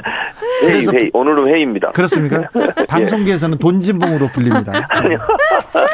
자, 어, 본론으로 가보겠습니다. 오늘은 학회 최진봉 교수님이 가셔 가지고요. 정말 오랜만에 네. 가셨습니다, 교수님. 네, 오랜만에 왔습니다. 네, 알겠습니다. 직접 못 가서 죄송합니다. 아닙니다. 김건희 씨 관련해서 경력 의혹 계속 터져 나오고 있는데요. 이 문제 법적으로 법적으로는 어떤 문제가 있는지 좀 팩트 체크 해 보겠습니다. 이두아 부단장님, 이거 법적으로는 문제가 있습니까? 없습니까? 어, 지금 법적으로는 저희는 음. 거의 문제가 없지 않을까라고 생각을 하는데요. 지금 이제 경력을 좀 부정확하게 기재했다 뭐 이런 건데요. 네. 그런 부분은 이제 사문서 위조가 되지는 않거든요. 이력서를 부정확하게 기재한 거는 문제가 안 되고요. 음. 어, 이제 문제가 될 수 있다면 업무 방해나 뭐 이런 게 문제가 될 수 있는데 그 네. 경우에도 저희가 판례를 보면 그 위조된 서류를 첨부해서 네. 경력 증명서 같은 걸 위조해서 첨부해서 이 대학 당국을 그죠? 이제 당국을 속이거나 이런 경우에 뭐 업무 방해나 뭐 사기나 이런 문제가 생길 수 있는데 네. 이게 위조된 문서가 있다 이런 거는 확인이 안 되고 있기 때문에요. 이력서를 부정확하게 기재한 것만으론 법률적인 문제가 좀 어, 되기는 어렵다. 그리고 또 혹시 뭐 업무방해 문제가 된다 하더라도 시효가 7년이기 때문에 뭐 시효상으로도 문제가 되지 않는다. 근데 범죄가 그러니까 법률적으로 문제가 되기가 어렵다. 실체적으로 그런 입장입니다. 최진봉 교수님. 예, 이제 윤호정 사무총장이 오늘 원내대표가 참 그 인터뷰는 아니고 발표를 했는데요. 네. 내용을 보면 이제 이도하 변호사 말씀하신 것처럼 사문서 위조는 본인이 이제 본인 이력서를 했기 때문에 그게 뭐 범죄가 되지 않을 수 있지만 지금 여러 가지 의혹 중에 2013년하고 2014년도에 어, 안양대하고 국민대에 제출했던 이력서가 있거든요. 그 내용 중에 이제 허위 허위나 아니면 의혹이 뭐 부풀려진 의혹이 있는 사실과 다른 내용의 어, 내용이 포함되어 있다고 보고 있고 거기에 대해서 아마 이제 윤호중 원내대표는 그렇게 얘기하는 것 같아요. 지금 현재 이게 어, 업무 방해 혐의하고 업무 방해는 이제 7년인가 그런 걸로 제가 알고 있는데 그 다음에 사기죄가 10년이라고 그러더라고요. 사기죄 같은 경우에는 이게 이제 어, 그 민주당에서 보는 관점은 이게 어, 학교를 속이고 학생들을 속여서 어, 경제적 이득, 즉, 이제 거기서 이제 일을 하면서 돈을 받았지 않습니까? 그걸 사기죄로 성립이 가능하다고 보는 것 같고, 그걸 근거로 해서 아마 사기죄 업무 방해로 어, 법적 조치를 취할 가능성이 있지 않을까 그렇게 네. 예상이 됩니다. 윤호중 원내대표가 명백한 범죄다 사기죄와 네. 업무방해죄로 고발 가능성을 염두에 두는 것 같습니다. 이거에 대해서는 너무 좀 김건희 씨 의혹 제기 너무한다. 법적 대응하겠다. 국민의힘도 나섰어요? 예, 이 부분은 사실 허위 사실 유포에 문제가 생길 수 있기 때문에 왜냐하면 허위 학력이라고 주장을 하고 이런 부분에 대해서 이게 연수를 이제 뭐 학력란에 왜 기조했냐, 기재했냐 이게 어 허위 학력을 주장하면서 얘기를 하고 있는데 허위 학력이 아니고 어차피 연수라고 얘기를 했기 때문에 이런 주장 자체가 공직선거법상 내지는 허위 사실 유포에 의한 명예훼손 이런 문제가 될 수가 있거든요. 네. 그렇기 때문에 우리도 그러면 여기서 법적인 조치를 취하면 제가 아까 말씀드린 것처럼 사실 제가 경력이 오래된 변호사입니다. 96년에 라이선스를 취득해서 아, 그렇게 오래됐어요? 네, 제가 이제 연식이 오래돼 가지고 나이가 많아 가지고요. 변호사 경력이 오래됐는데 이거는 사실 법률적으로 문제되기 어렵거든요. 근데 이거를 문제를 삼으면 저희도 네거티브는 지향하지만 법률 대응을 안 할 수는 없습니다. 네. 왜냐하면 또 이런 주장이 계속 일파만파로 번져가고 또 여러 사람이 이런 허위 사실을 주장하는 거는 예방을 하는 게 국민들 선택에도 도움이 되기 때문에 저희도 그러면 이 부분을 법적 조치를 취할 수밖에 없다 이런 입장입니다. 최진봉 교수님 연수인데 네. 연수인데 네. 이거 뭐 어, 의혹 이거 경력 위조 아니다 이렇게 얘기하는데요. 그러니까 경력 이게 연수 문제는 저는 그건 이제 잘못했다고 보죠 물론 그게 그러나 이제 뭐 법적으로 그게 문제가 될 거냐 하는 문제는 이제 따져봐야 된다고 저는 봐요. 그러니까 연수라고 보니 적은 건 맞고 어, 5일짜리 연수를 간 것도 맞죠. 근데 그거는 서울대 GLA라는 코스 안에 포함되어 있는 프로그램이기 때문에 연수만을 뽑아서 적는 것 자체는 대단히 부적절해요. 저는 그렇게 보고 그러나 그것이 이제 법률적 문제까지 되느냐 하는 문제는 따져봐야 한다고 저는 봅니다. 그게 지금 제가 단정적으로 법률적으로 처벌까지 갈 수 있는 문제라고 단정으로 얘기할 수 있는 상황은 아니라고 보고요. 그럼에도 불구하고 이거는 이제 법률의 차원을 넘어서서 그 전체 6개월이라고 한 GLA 과정에 포함된 한 주, 그러니까 5일이죠. 5일 동안 교육받은 거, 그거를, 그러니까 서울대 교수들이 인, 인, 민솔에서 가서 거기에 이제 교육받은 건데 그 연수만을 뽑아내서 쓴 거는 국민들이 볼 때는 좀 이해할 수 없는 이력서의 어떤 기재 내용이고 그게 또 학력란에 들어가 있거든요. 사실 학력란에는 정규 어떤 그 뭐 학사든 석사든 박사든 이런 어떤 그 뭐랄까요 학, 학력을 부여하는 프로그램 안에서 했던 것들 예를 들면 GLA 과정을 거기다 썼다면 그게 이해가 어느 정도 되지만 네. 그 GLA 과정이 한 주 5일 동안 간 거를 뽑아내서 GLA는 쓰지 않고 쓴 거는 대단히 부적절한 표현이다 이렇게 봅니다. 예, 제가 조금 또 부, 보충해서 설명을 드리자면 이게 뭐 사기 업무 방해 이런 얘기를 하시는데 제가 이게 어 이런 게 성립하기 어렵다라고 말씀을 드리는 이유 중에 하나가요. 이런 부분이 있습니다. 이게 보통 정교 교수, 부교수 뭐 이런 게 아니라 산학 겸임 교수를 이제 위촉을 신청하면서 서류를 낸 거거든요. 예? 그런 경우에 지금 문제되는 이력 조금 부정확하게 기재했다 아니면 지금 말씀한 GLA 이런 게 뭐 일주일 정도밖에 안 갔는데 왜 그렇게 썼냐 뭐 이런 부분과 관련해서 이 이력들이 산학 겸임 교수에서는 본인이 디자인이나 아니면 이제 이런 미술 관련해서 교수 겸임 교수를 하는 거거든요. 근데 아까 말씀드린 뭐 서울 서울대학교의 경영 관련 그 경영 전문 석사라든가 내지는 이런 여러 가지 이력들이 이 산학 겸임 교수를 위촉하는 데 있어서 결정적인 의사 결정에 영향을 미치는 요소들이 아니에요.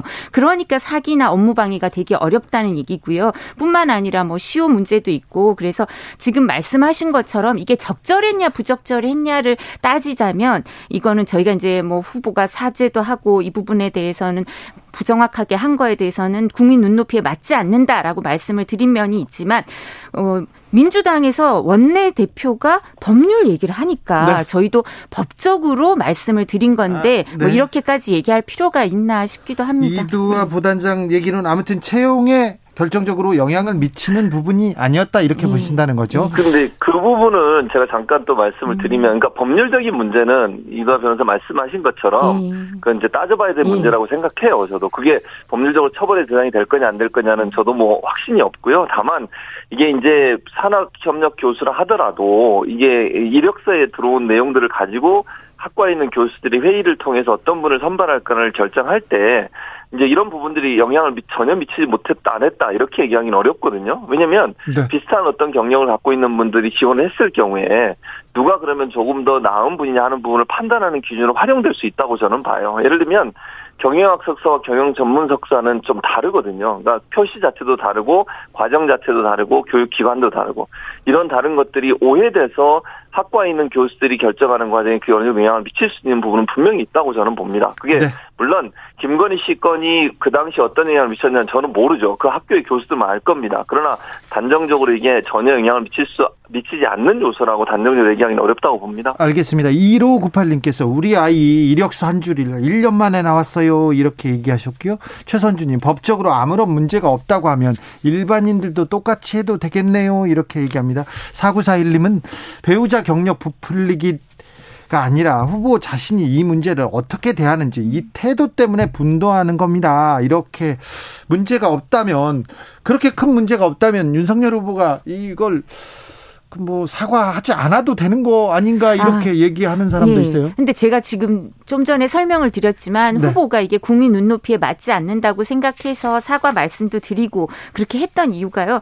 어, 그렇게 했지만 이게 이제 적절하냐 부적절하냐 또 배우자의 이런 문제에 대해서 후보가 이런 사안에 대해서 어떻게 대처하느냐에 대해서 국민들 네. 눈높이에 맞느냐 안 맞느냐 이런 문제가 있을 수는 있는데요. 네.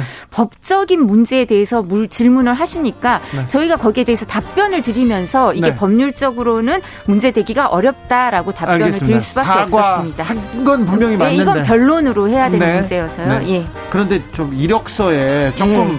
부정확하게 기재한 게 너무 많아요, 많아도. 근데 뭐 저희가 이 부분은 네, 좀 그렇죠. 네. 네. 말씀드리기가 네. 이슈 티키타카는 잠시 숨을 골랐다가 네, 최진봉 교수님 웃음소리 듣고 6 시에 예, 이어가겠습니다. 예.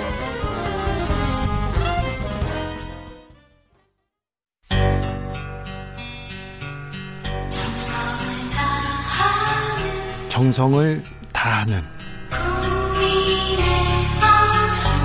국민의 방송 KBS 주진우 라이브 그냥 그렇다고요. 주진우 라이브 함께하고 계십니다. 지역에 따라 2부에서 합류하신 분들 계시죠? 어서 오십시오. 잘 오셨습니다. 7시까지 함께해 주시고요. 라디오 정보센터 다녀오겠습니다. 정한나 씨. 이슈 티키타카 최진봉 이두와 두 분과 함께 이어가고 있습니다. 아까 들으셨죠?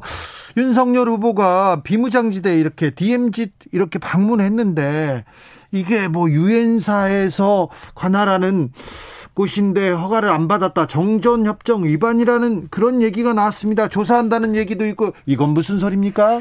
예, 이제 유엔사 보도 자료와 관련해서 이렇게 문의를 하시는 것 같은데요. 이제 네. 이양수 수석 대변인이 지금 이렇게 공지를 띄웠어요. 네. 알려드립니다. 이러면서 음. 윤석열 후보가 이제 관측소로 방문할 땐 국방부의 출입 허가를 받았고 네. 그래서 진행을 했고 군복 착용도 해당 분대의 안내를 받아서 이루어졌다고 하니까요. 네. 그러니까 여기 출입을 하고 그 군복을 입고 하는 거는 국방부와 부대가 출입 허가를 하고 군복을 제공 안 하면 이렇게 하실 수가 없잖아요. 그죠? 그래서 거기 국방부와 그 부대의 안내에 따라서 진행을 네. 한 거니까 네. 이 입장 우리 입장에서는 뭐 하라고 하는 대로 한 거 아닌가 싶은데 지금 문제가 된다고 하니까 의아합니다. 네. 예. 네. 윤석열 후보 군복 처음 입으시는 것 같은데 굉장히 좀 어색하시더라고요. 아니 그 전에도 군부대 가셔가지고 입으신 적 있는 것 같은데요. 아 그래요? 네. 아 그거 몰랐네. 네. 자, 근데 우리가 또 이 뭐 군 복무 얘기를 하면 뭐 이재명 후보도 군대를 안 다녀오신 것 같은데요. 네네. 네, 네. 네. 그리고 알겠습니다. 여성도 그러면 여성 군대 군복 안 입은 여성은 그러면 대통령이 될 수 없습니까? 아니 아니요, 저, 저 음, 그런 그죠? 얘기하는 건 아니고요. 예, 그래서 네, 네 군복 얘기는 네. 우리 진행자께서 부적절하게 말씀하신 것 같아요. 아니요, 부적 적절은 아니고요. 네. 그래서 어, 옷을 입는데 어떤 옷은 좀 잘 어울리고 안 음. 어울린다 이렇게 얘기는 한다고 생각해 네, 알겠습니다. 들어주십시오. 네. 오해는 예, 접어드시고. 네. 자, 이재명의 부동산 정책 어떻게 보십니까? 부동산 정책을 막 뒤집고 있다 이렇게 비판하고도 있는데요. 예. 이두아 변호사님.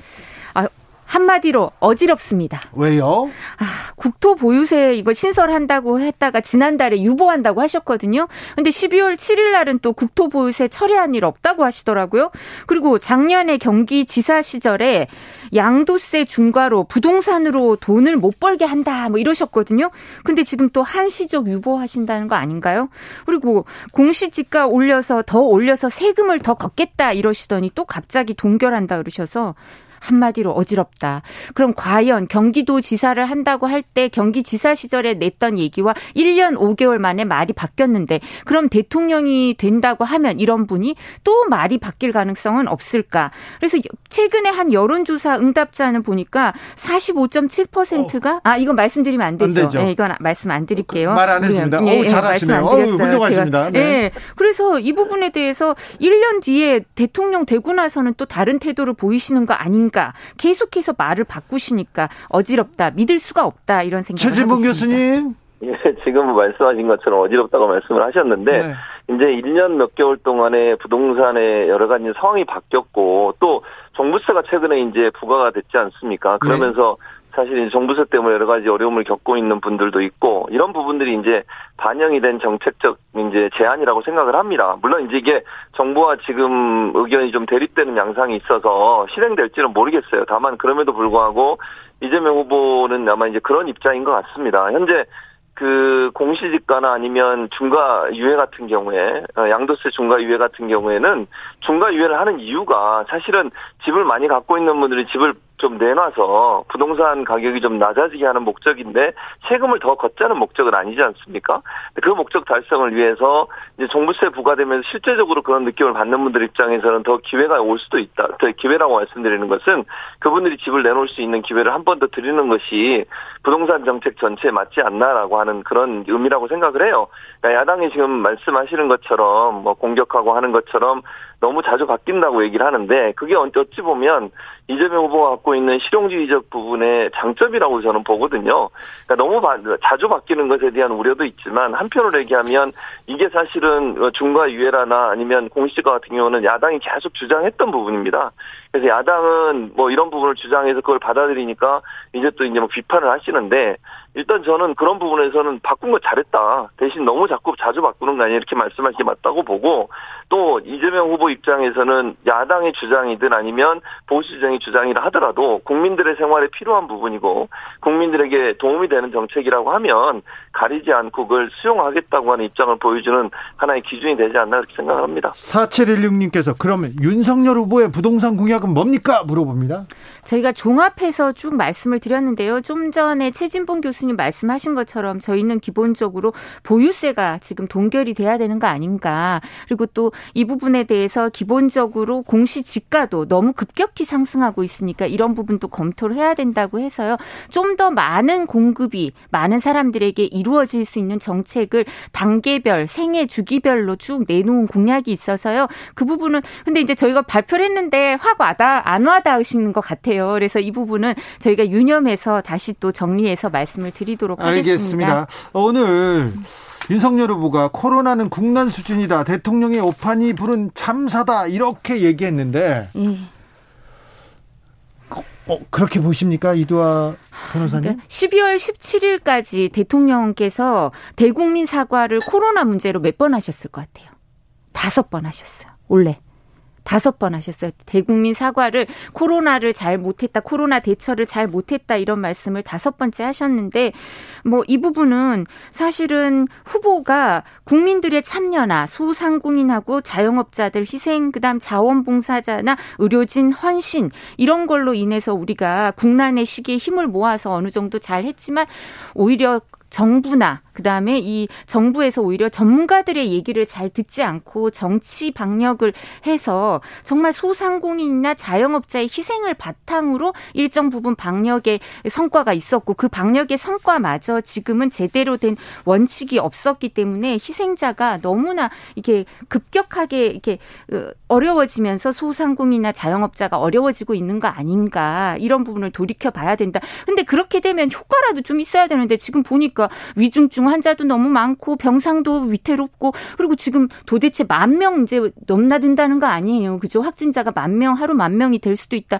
이런 얘기까지 하시는데 그럼 남은 게 뭔가요? 희생자 말고 남은 게 없어요. 그러니까 소상공인이나 자영업자 집회에 국민 소통 수석이나 정무수석 그리고 대통령께서 가시면 제일 좋고요. 한번 가셔서 현장에서 말씀을 좀 들어보셨으면 합니다. 네. 래퍼 진봉 호적수를 만났습니다. 예, 지금 말씀하신 내용에서 제가 좀 이제 말씀을 드리면 일단 이런 거예요. 사실 자영업자 소상공인들 생각해서 단계적 일상 회복으로 도입을 한 건데 물론 우리가 이제 백신을 다른 나라보다 훨씬 더 빠른 시간 안에 맞췄지 않습니까?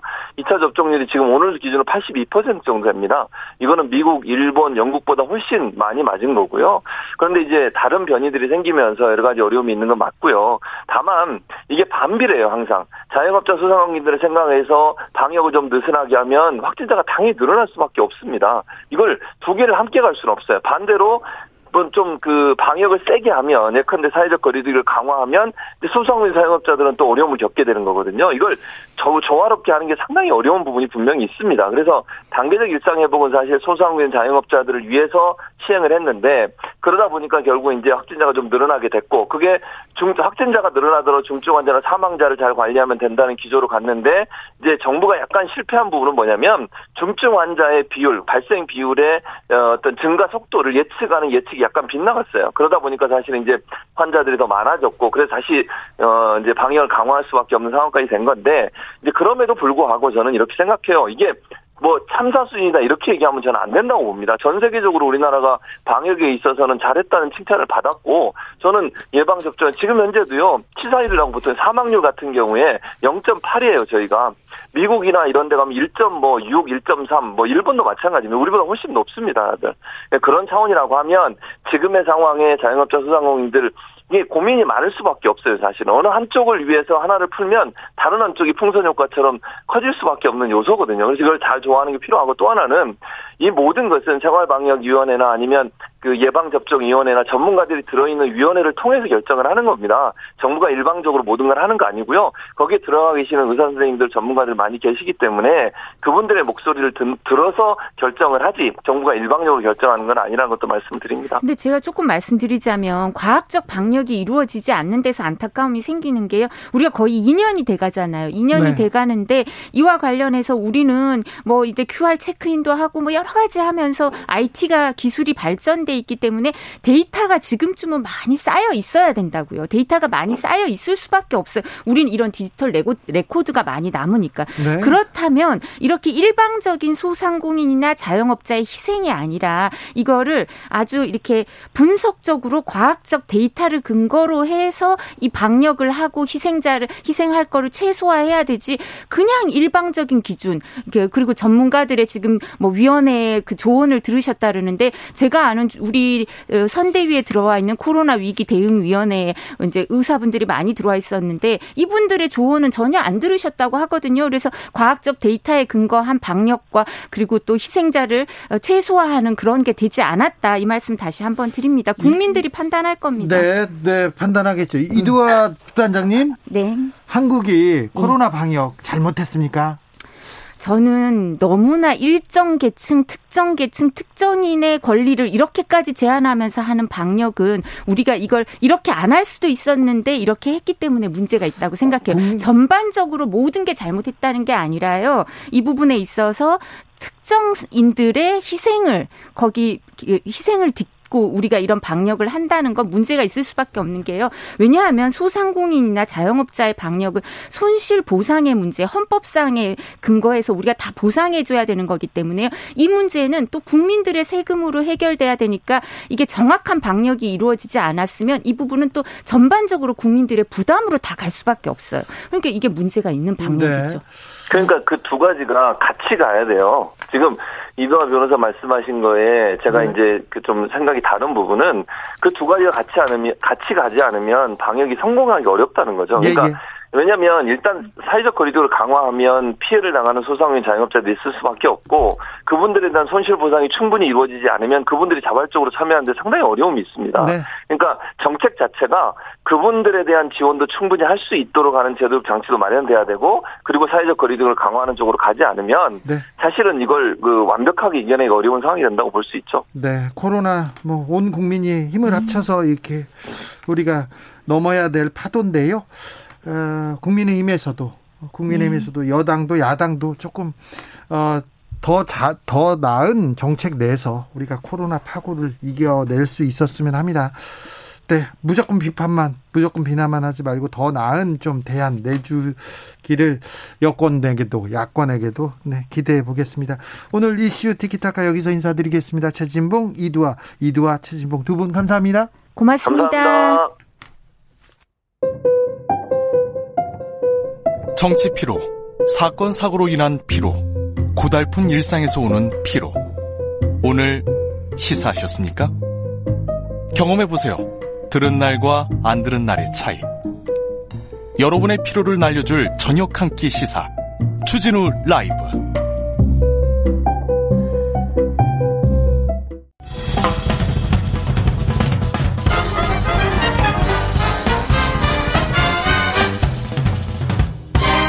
훅 인터뷰. 흑 인터뷰 이어가겠습니다. 코로나 확진자가 다시 7천 명대입니다. 위중증 환자가 많아서 걱정인데요. 어, 하루에 1만 5천 명이 나와도 감당할 수 있는 대책을 만들겠다고 정부에서는 발표했습니다. 코로나 상황은 어떤지 그리고 어, 병상 상황은 어떤지 알아보겠습니다. 천은미 이대 목동병원 호흡기내과 교수님 안녕하세요. 네, 안녕하십니까. 위중증 환자가 많습니다. 이 상황 어떻게 보고 계십니까? 네, 위중증 환자가 많은 것은 초기에 이 바이러스 폐렴 치료가 안 돼서 그렇습니다. 예. 어, 지금처럼 이게 재택에서 대기 중에 치료를 적절히 받지 못하면 앞으로도 위중증 환자는 더 늘어날 수 있고 그 사이에 사망자가 증가할 수 있기 때문에 초기 치료 시스템을 좀 보완할 필요가 있고요. 어, 중증 환자 병상을 늘리는 것보다는 초기 치료를 잘할 수 있는 쪽으로 저는 전환을 하는 것이 필요하다고 생각합니다. 알겠습니다. 초기 치료를 더 잘해야 된다. 어, 정부가 병상 확보에 나섰습니다. 국립대 병원 병상 그 내놓기로 했는데요. 이제 좀 중증 치료 환자 숨통 숨통이 트일까요? 아, 국립병원 병상 200개를 중환자 병상으로 내놓기로 했는데요. 이 시간이 한 달 가까이 걸릴 겁니다. 그러면 지금 나오는 중증 환자들은 사실은 어, 중증 환자가 한 명 사망을 하시거나 좋아져서 퇴원을 하셔야 들어갈 수 있는 상황이거든요. 네. 그렇기 때문에 제가 중증 환자를 만들지 않도록 치료를 집중적으로 초기에 하는 것이 필요하고 그렇게 하기 위해서는 재택 어, 치료보다는 생활 최소한 생활 치료 시설이나 전담 병원에 입원할 수 있는 시스템 그리고 재택을 하더라도 우리가 외래진료센터에서 항체 치료제를 주사를 맞고 재택을 할 수 있는 그런 어, 좀 어, 시스템이 필요하다고 생각합니다. 네, 그런 시스템은 또 만들어야 되겠네요. 아, 지금 만들어져 있는데 많은 분들이 모르고 사용을 못하고 계셔서요. 저는 정부가 브리핑 시간에 네. 재택하시는 분 중에 50세 이상, 18세 이상의 고위험 인자를 가지신 분은 재택 전에 일반 진료센터에서 항체 치료제를 주사를 맞고 집에 재택을 하십시오. 이렇게만 안내해 주셔도 많은 분들이 혜택을 받을 수 있다고 생각합니다. 네, 국민들 들으셨죠? 재택 치료 전에 일반 치료센터에서 주사도 맞고 그리고 치료를 받고 재택을 하실 수 있습니다. 이렇게 말하면 되죠? 그렇습니다. 예. 어, 저는요, 저기, 아, 일반 치료, 코로나 이렇게 신경 쓰다가 일반 치료에 공백이 생길 수밖에 없는 이 구조가, 이게 걱정입니다. 네, 지금도 저희 호흡기 환자도 뭐 코로나 환자가 나오게 되면 입원을 못 하세요. 네. 그런데 특히 상급 어, 대형 병원들은 굉장히 위중증 환자를 다루기 때문에 코로나 중환자 병상을 늘리게 되면서 수술이 연기되거나 항암 치료나 이런 것이 연기되고 있습니다. 그래서 공공병원들을 좀더 어, 활용해서 그쪽에 코로나 병상을 만들면 거기에 계시던 분들은 우리가 일반 진료를 볼 수 있게 정부에서 재정 지원 이분들이 보험 혜택이나 그런 것 때문에 일반 사립병원을 잘 못 가시거든요. 네. 한시적으로 공공병원이 코로나 환자가 이제 없어서 다시 갈 수 있을 때까지는 정부가 그분들에 대한 보완 대책이 필요하다고 생각합니다. 네.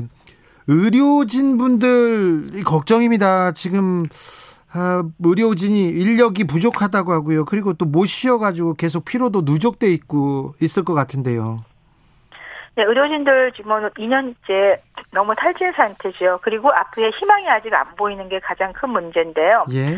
어, 그러니까 병상 중환자 병상을 만들게 되면 이 중환자 병상을 볼 수 있는 의사나 간호사 인력이 한정돼 있고 상당 수련 기간이 필요합니다. 그렇기 때문에 제가 중환자보다는 일반 전담 병원은 어, 우리 군의관이나 공보위도 일정 부분의 교육만 받게 되면 어, 그 프로토콜대로 치료를 할 수가 있기 때문에 저는 전담 병상을 좀 더 확보를 하고 그쪽에 투입을 많이 하고 특히 퇴직하신 분들도 이런 쪽에다가 정부가 지원을 해주시면 어, 많은 경우에 도움이 될 수 있을 것 같습니다. 아, 최근에 오미크론 변이 나오면서 백신 마저도 이거 뭐 필요 없어 백신 무용론 계속 이렇게 아, 조금 전파되는 게 사실이기도 합니다. 그 이런 내용에 대해서는 어떻게 보세요? 네, 백신 접종을 맞게 되면 1, 2차를 맞게 되면 기본적으로 우리 몸에 있는 중앙체는 시간이 지나면 떨어지기 때문에 저는 추가 접종이 필요한 군은 고령층 기저질환자들입니다. 그분들은 어, 중앙 체 양이 떨어지게 되면 1차 방어막이 무너지면서 어, 감염이 되죠. 하지만 건강하시거나 특별한 질환이 없는 분들은 어, 돌파 감염이 되더라도 이미 백신 접종이나 기존의 감염에 의해서 몸의 면역을 갖고 있습니다. 예. 그 면역이 빠르게 어, 바이러스를 퇴치할 수 있기 때문에 어, 백신 접종은 1, 2차 중에서 한 번이라도 전 맞는 것이 필요하지만 어, 오미크론의 어떤 변이에서 백신 무용론이 일어나는 건 아닌데 이번에 오미크론 같은 경우도 부스터를 맞게 되면은 75% 정도는 예방력이 된다고 되어 있습니다. 예. 다만 모든 것을 백신으로 해결할 수는 없습니다. 백신 접종을 한 경우보다 추가 접종 한 경우보다 감염이 되는 경우가 1000배가 더 높아요. 1000배 정도의 이 항체 형성이 되는 거는 감염이 됐을 때고요. 3차 음. 부스터를 할 때는 모더나가 37배 정도가 올라간다고 합니다. 예. 그렇기 때문에 무조건 백신을 맞는 것이 아니라 선택적으로 추가 접종이 필요한 분들은 추가 접종을 하시고 그렇지 않은 분은 기본 접종 플러스 본인이 개인 방역을 잘 지켜주는 것이 저는 해법이라고 생각합니다. 소아 청소년들 아직 백신 어 이거 안전한가 걱정하는 사람이 많습니다. 백신 안전성에 대한 우려 어떻게 보시는지요? 어, 30세 미만의 어, 소아 소아 청소년 어, 청년들은 사실은 특히 20세 미만은 60%가 무증상이라고 합니다. 예. 어, 감염이 되더라도 무증상 경증으로 지나가는데 반해서 30세 미만은 이 심근염이 가장 큰 부작용이지 mRNA 백신의 심근염이 30세 이상보다 5배가 높습니다. 특히 정부가 심근염에 대해서 이 심근염은 증상은 있지만 진단이 상당히 어렵거든요. 네, 그러한 걸 고려한다면 저는 30세 미만은 본인이 기저질환이 있어서 고위험군인 경우는 백신 접종을 맞는 것이 맞고요. 그 이외에는 개인 선택에 의해서 저는 선택을 하고 특히나 학습권을 침해하는 백신 패스에 대해서는 저는 개인적으로는 어, 반대 의견을 갖고 있습니다. 그래서 네. 정부가 그런 면을 잘 고려해서 학습권이 침해되지 않은 한에서 개인의 선택에 의해 백신 접종을 하도록 해주는 것이 필요하다고 생각합니다. 아, 최근 SNS에 코로나 백신 안에 미생물들이 많나, 많다, 내가 직접 봤다, 이렇게 주장하는 의사분들이 있는 것 같아요. 이건 어떻게 보세요?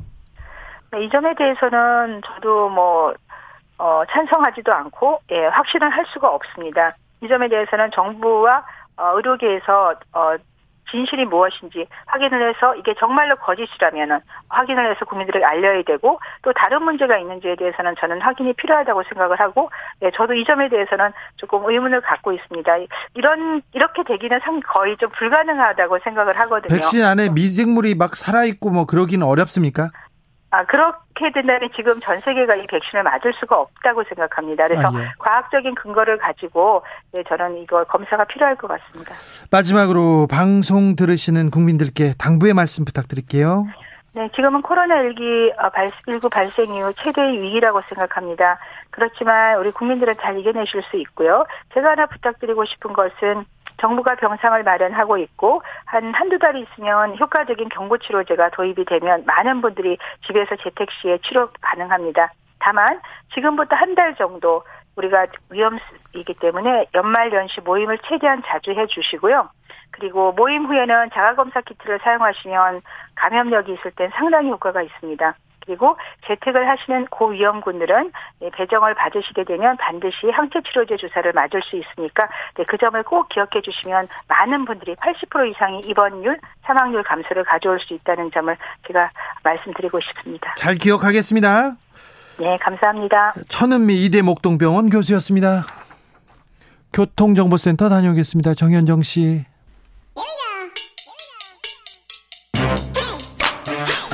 뉴스를 향한 진지한 고민 기자들의 수다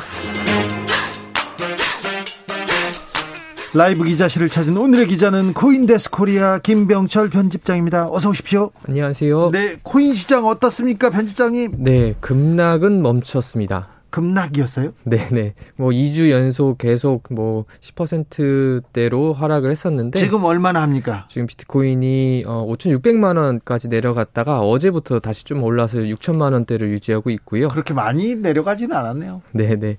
그리고 이더리움은 지금 500만 원 수준에 거래를 되고 있습니다. 네. 오미크론 때문에 지금 경제적 우려가 커서 이렇게 좀 내려간 건가요? 아무래도 지금 증시랑 지금 비슷한 양상을 지금 보이고 있어요. 그래서 네. 지금 미국 증시 같은 경우도 오미크론 변이 우려랑 그리고 미국 기준금리 인상 전망 때문에 좀 내려가다가 다시 좀 반등을 하고 있잖아요. 네. 근데 이제 비트코인이나 이더리움도 좀 비슷합니다. 이게 예전에는 비트코인이 이제 안전자산인 금과 비슷하다라는 시각이 있었는데 요즘에는 이제 어, 증시와 같 은 위험 자산으로 보면서 같이 오르고 같이 내려가는 이제 추세를 보이고 있습니다. 네. 지금 노동자들의 눈이 현대중공업에 지금 가 있습니다. 네, 맞습니다. 어, 지난 9년간 이어온 현대중공업 노사 간 소송에서 어, 대법원이 노조의 손을 좀 들어줬는데요. 네. 네, 그동안 이제 상여금을 통상 임금에 포함하느냐, 네. 요, 이게 이제 논란이었는데, 네. 이제 대법원에서는 통상 임금을 좀 확대 해석해서 어, 지급을 하는 방향으로 파기 환송을 했습니다. 네. 그래서 지금 3만 8천여 명의 근로자 근로자에게 최대 6천억 원대의 추가 임금을 소급해서 지급해야 될 가능성이 꽤 높아졌습니다. 이 판결이 어떻게 어떤 영향을 미치게 됩니까? 네, 이게 보면 제조회사들이 기본급을 낮추고 상여금을 많이 지급해 왔었잖아요. 지금껏 그랬죠. 예, 예, 그래서 수당이 굉장히 뭐 다양하고 또 수, 어떻게 보면 수당을 모으면 기본급보다도 많이 받는 경우도 있었는데 네. 이제 어, 이런 판결을 통해서 수당을 적게 지급하는 이런 것들이 좀 정리가 되고 기본급을 늘리는 방식으로 임금 체계가 좀 개편될 가능성이 있습니다. 기본급이 적고 상여금이 그 많으면 기본급에 따라서 퇴직금도 적립이 되고 각종 수당도 이렇게 나오지 않습니까? 네, 그래서 이걸 좀 바로 잡을 수 있겠다 이런 생각도 해봅니다. 네. 그렇게 되기를 여기서 또 꼼수 써가지고 노동자 거 그 월급 봉투에서 또 얼마 가져가지 마시고요. 사장님들 제발 부탁드릴게요. 네. 김진우님께서 진우님이네. 코인 으 주 기자님 같이 아직도 가슴이 많이 아파요. 코인 나빠요. 코인 때문에 가슴 아프다는 어, 분들 많습니다. 그렇군요. 네, 네. 최근에 떨어진 것 때문에. 내년에는 어떤 또 장이 올지 저희가 김병철 평집장하고 계속 공부하겠습니다. 다음으로는 어떤 이야기 만나볼까요? 네, 어, 집값이 자산 격차를 벌렸다. 뭐 이런 통계가 나왔는데요. 네. 이제 통계청 금감원 한국은행이 통계를 최근에 발표를 했는데 이제 국내 상위 20% 가구의 평균 자산이 한 15억 원 정도 돼요. 예. 이 부채 포함인데 이 중에서 부동산 비중이 80, 얼마나 됩니까? 무려 84%입니다. 아, 그렇군요. 거의 이제 15억 자산 중에 12억 원이 부동산에 이제 가 있는데 네. 또 이제 반면 이제 하위 어, 20% 가구의 자산을 좀 보면 부동산 비중이 30%밖에 안 돼요. 네. 그래서 결국은 이, 이 어, 작년부터 해서 부동산 가격 상승이 계층 간 자산 격차를 좀 벌린 구조로 어, 만들어졌다라는 네. 해석을 할 수가 있습니다. 부동산은 비싸잖아요. 그래서 부자들이 많이 가지고 있고 뭐 가난한 사람들은 갖기 어렵죠. 사기도 어렵죠. 근데요, 부동산 가격이 많이 올랐지 않습니까? 네. 근데 최근에 좀 안정세 아니 내려가는 것도 보입니다. 네네 뭐 한두 군데에서 계속 이런 것들이 좀 나타나면서 어, 네. 어, 이제 추세가 좀 바뀐 거 아니냐라는 해석도 나오는데요. 정부에서도 이제 하향세로 들어선다 이렇게 얘기하기 시작했어요. 네 맞습니다. 어, 안양 동안구가 올해 GTX 정차역이 확정 뭐 이런 호재들이 있었어요. 네. 그래서 이제 아파트값이 엄청나게 많이 올랐는데 무려 34% 올랐습니다. 아유. 그래서 이제 전국에서 세 번째로 많이 이제 아파트 값이 오른 지역이었는데 어느 동네가 더 많이 올랐어요? 어, 의왕과 시흥입니다. 어, 네. 네, 경기도죠. 그래서 이 상승 추세가 지금 2년 4개월 만에 근데 마이너스로 돌아선 거예요. 네. 이게 2019년 8월 이후에 처음인데 이 KB 부동산 자료 좀 보면은 지난 13일 기준으로 이 동안구 아파트 값이 일주일 전보다 0.03% 내려갔습니다. 네. 뭐 많이 내려간 건 아니지만 계속 오르다가 처음으로 이제 내려갔다라는 거죠. 0.03% 내려갔답니다. 네. 그래서 근데 이게 주간 기준으로 수도권에서 아파트 값이 내린 곳이 이 동안구가 유일해요. 아, 그러네요. 네, 네. 그래서 아무래도 지금 대출 규제 그리고 금리 인상 같은 걸로 부동산 이제 거래가 좀 위축되면서 어, 하락이 지금 보이는 거 아니냐 이런 이야기가 어, 지금 나오고 있습니다. 신문 보면 서울 아파트 가격 다 하락세로 돌아섰다고 뭐 여기도 떨어졌네 몇 억 떨어졌네 계속 나옵니다 기사. 네. 어, 서울 강남 사구와 마포구 같은 곳이 이제 굉장히 가격이 많이 올랐었잖아요. 근데 10월 달 아파트 매매 실거래 가격이 이제 하락세로 돌아섰습니다. 이곳들도. 네. 그래서 송파구나 마포구에서는 직전 최고가보다 1억에서 2억 원 정도 내린 매매 거래가 지금 이루어지기도 있고요. 아까 그 말씀하신 것처럼 정부는 지금 집값이 조정 국면에 접어들었다라고 지금 말하고 있는데 뭐 앞으로 어떻게 될지는 좀 더 지켜봐야 될 것 같습니다. 다음으로는 어떤 이야기 만나볼까요? 네, 우리가 자주 이야기하는 일론 머스크. 네. 네. 어, 테슬라 CEO의 트윗이 또 문제를 일으켰는데요. 이제 머스크가 2018년도에 트위터에 이런 글을 올린 적이 있어요. 테슬라를 비상장으로 전환하는 걸 검토 중이라고 트윗을 올렸다가 머스크가요? 네네. 그랬다가 미국 증권거래위원회 이제 금융당국의 그 주가 조작 혐의로 조사를 받았습니다. 이부 이건 굉장히 심각한 지금 마, 말인 것 같은데요. 네네.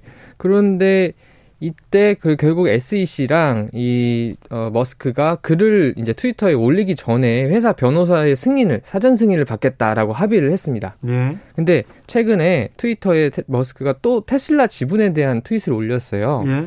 이제 자신이 보유하고 있는 테슬라 지분을 매도할까를 설문조사를 했습니다. 근데 이제 트위터리안들이 거기다가 과반 이상이 찬성을 한 거예요. 그랬더니 머스크가 실제로 자기가 보유하고 있던 약 16조 6천억 원치의 테슬라 주식을 팔았어요. 네.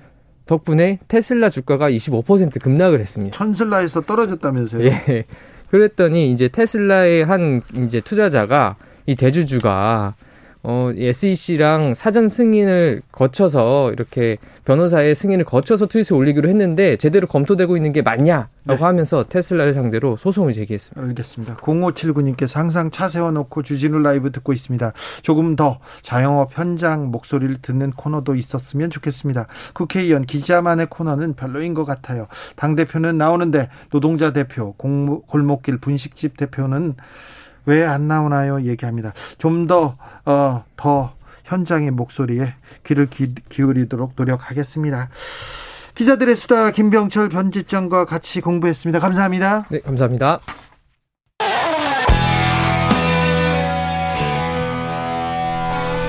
스치기만 해도 똑똑해진다. 드라이브 스루 시사 주진우 라이브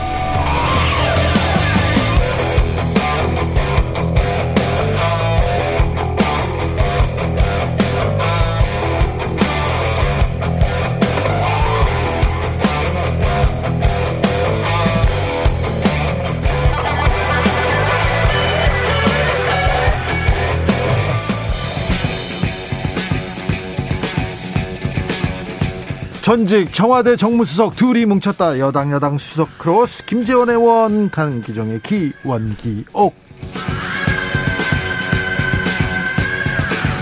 냉철하고 확실한 분석 주진우 라이브 특급 조합입니다. 강기정 전 청와대 정무수석 어서 오세요. 네, 안녕하십니까? 김재원 국민의힘 최고위원 어서 오세요. 안녕하세요. 네. 또 왜 그러세요? 아유, 김재원 최고위원님. 저는 요즘 힘들었어요. 네. 왜 이렇게 목소리 힘이 없으세요? 네. 3014님께서 오늘 또다시 웃는 게 웃는 것이 아닌 김재원 의원님과 강기정 수석님의 재치와 품격의 대화 기대하고 있습니다. 한 분은 기원이 없을 듯 힘내세요. 김재원 최고위원님 힘내라고 이렇게 다 응원합니다. 제가 힘내겠습니다. 네, 힘내세요. 그런데 그래도 김재원 최고위원한테 먼저 물어봐야 되겠죠. 자, 대체 무슨 일이 있는 겁니까? 국민의힘에서는 선대위는 어떻게 가고 있습니까? 선대위 잘 가고 있습니다. 잘 가고 있어요. 네. 잘 가고 있어서 대표가 그냥 선대위 나가고 조수진 최고위원도 나가고 예, 잘 가고 있습니까? 뭐 이제 그 선대위를 슬림화하기 위해서 시범적으로 또 이제 여러 가지 일이 있었는데 그 네. 중에서는 네. 우리 이준석 대표께서 뭐 어, 하신 부분은 상당히 충격적이고 힘든 일이지만 네. 그러나 또 현상이 벌어진 현상은 또 수습하고 해결하는 것이 먼저니까요. 네. 어, 선대위가 뭐 그런 충격적인 일을 극복하고 지금 다시 어, 재정비에서 곧바로 출항을 했습니다. 바깥에서 보기에는 어떻습니까? 잘 안 되고 있는 것 같은데요. 그래요? 슬리마를 그렇게 이 저 이준석 대표가 보고 덕을 얘기하지 않어요. 보고를 음. 통째로 같이 가르니까 보고 덕이 음. 전체 음. 번진 거예요. 아 내국 나왔어요. 이 작전 들어왔습니다. 보고라는 것이 윤핵관인 것 같아요. 제가 가만히 보니까. 아 그래요? 윤핵관을 골라내라고 그랬잖아요. 저 울산에서. 그걸 경고를 하고. 근데 이 윤핵관이 장재원 같은데요. 지금 보니까. 네. 이 장재원이 한편으로서는 무시도 하고 한편으로 양비론으로 그냥 이준석 대표를 화나게 하니까 이준석 대표가 보고를 통째로 갈면 어떠냐 골라내라니까 그래 저는 이 울산 음주 합의가 조금 문제인 것 같고 이 5월 동주 선대위가 이것이 문제였던 거예요. 그러니까 잘된게 아니라 아주 지금 그 국민의힘 선대위는 잘 못 되고 있어요. 뭐, 걱정 마시고 잘 할 테니까. 네. 이거는 뭐 이제 선거대책위원회라는 것은 사실 우리 당의 대통령 후보인 윤석열 후보를 당선시키기 위해서 만들어진 조직이고 대통령 선거일까지 오로지 대통령 후보자를 당선시키는 것이 유일한 목표거든요. 그 대통령 후보자를 당선시키는데 도움되는 행위는 선. 어, 구성원들의 말이죠. 대통령 선거대책위원회의 구성원들 중에서 자신의 행위가 대통령 후보자의 당선에 도움되는 행위는 선. 네. 그렇지 않은 모든 행위는 앞 이렇게 평가를 받을 수밖에 없는 거예요. 네.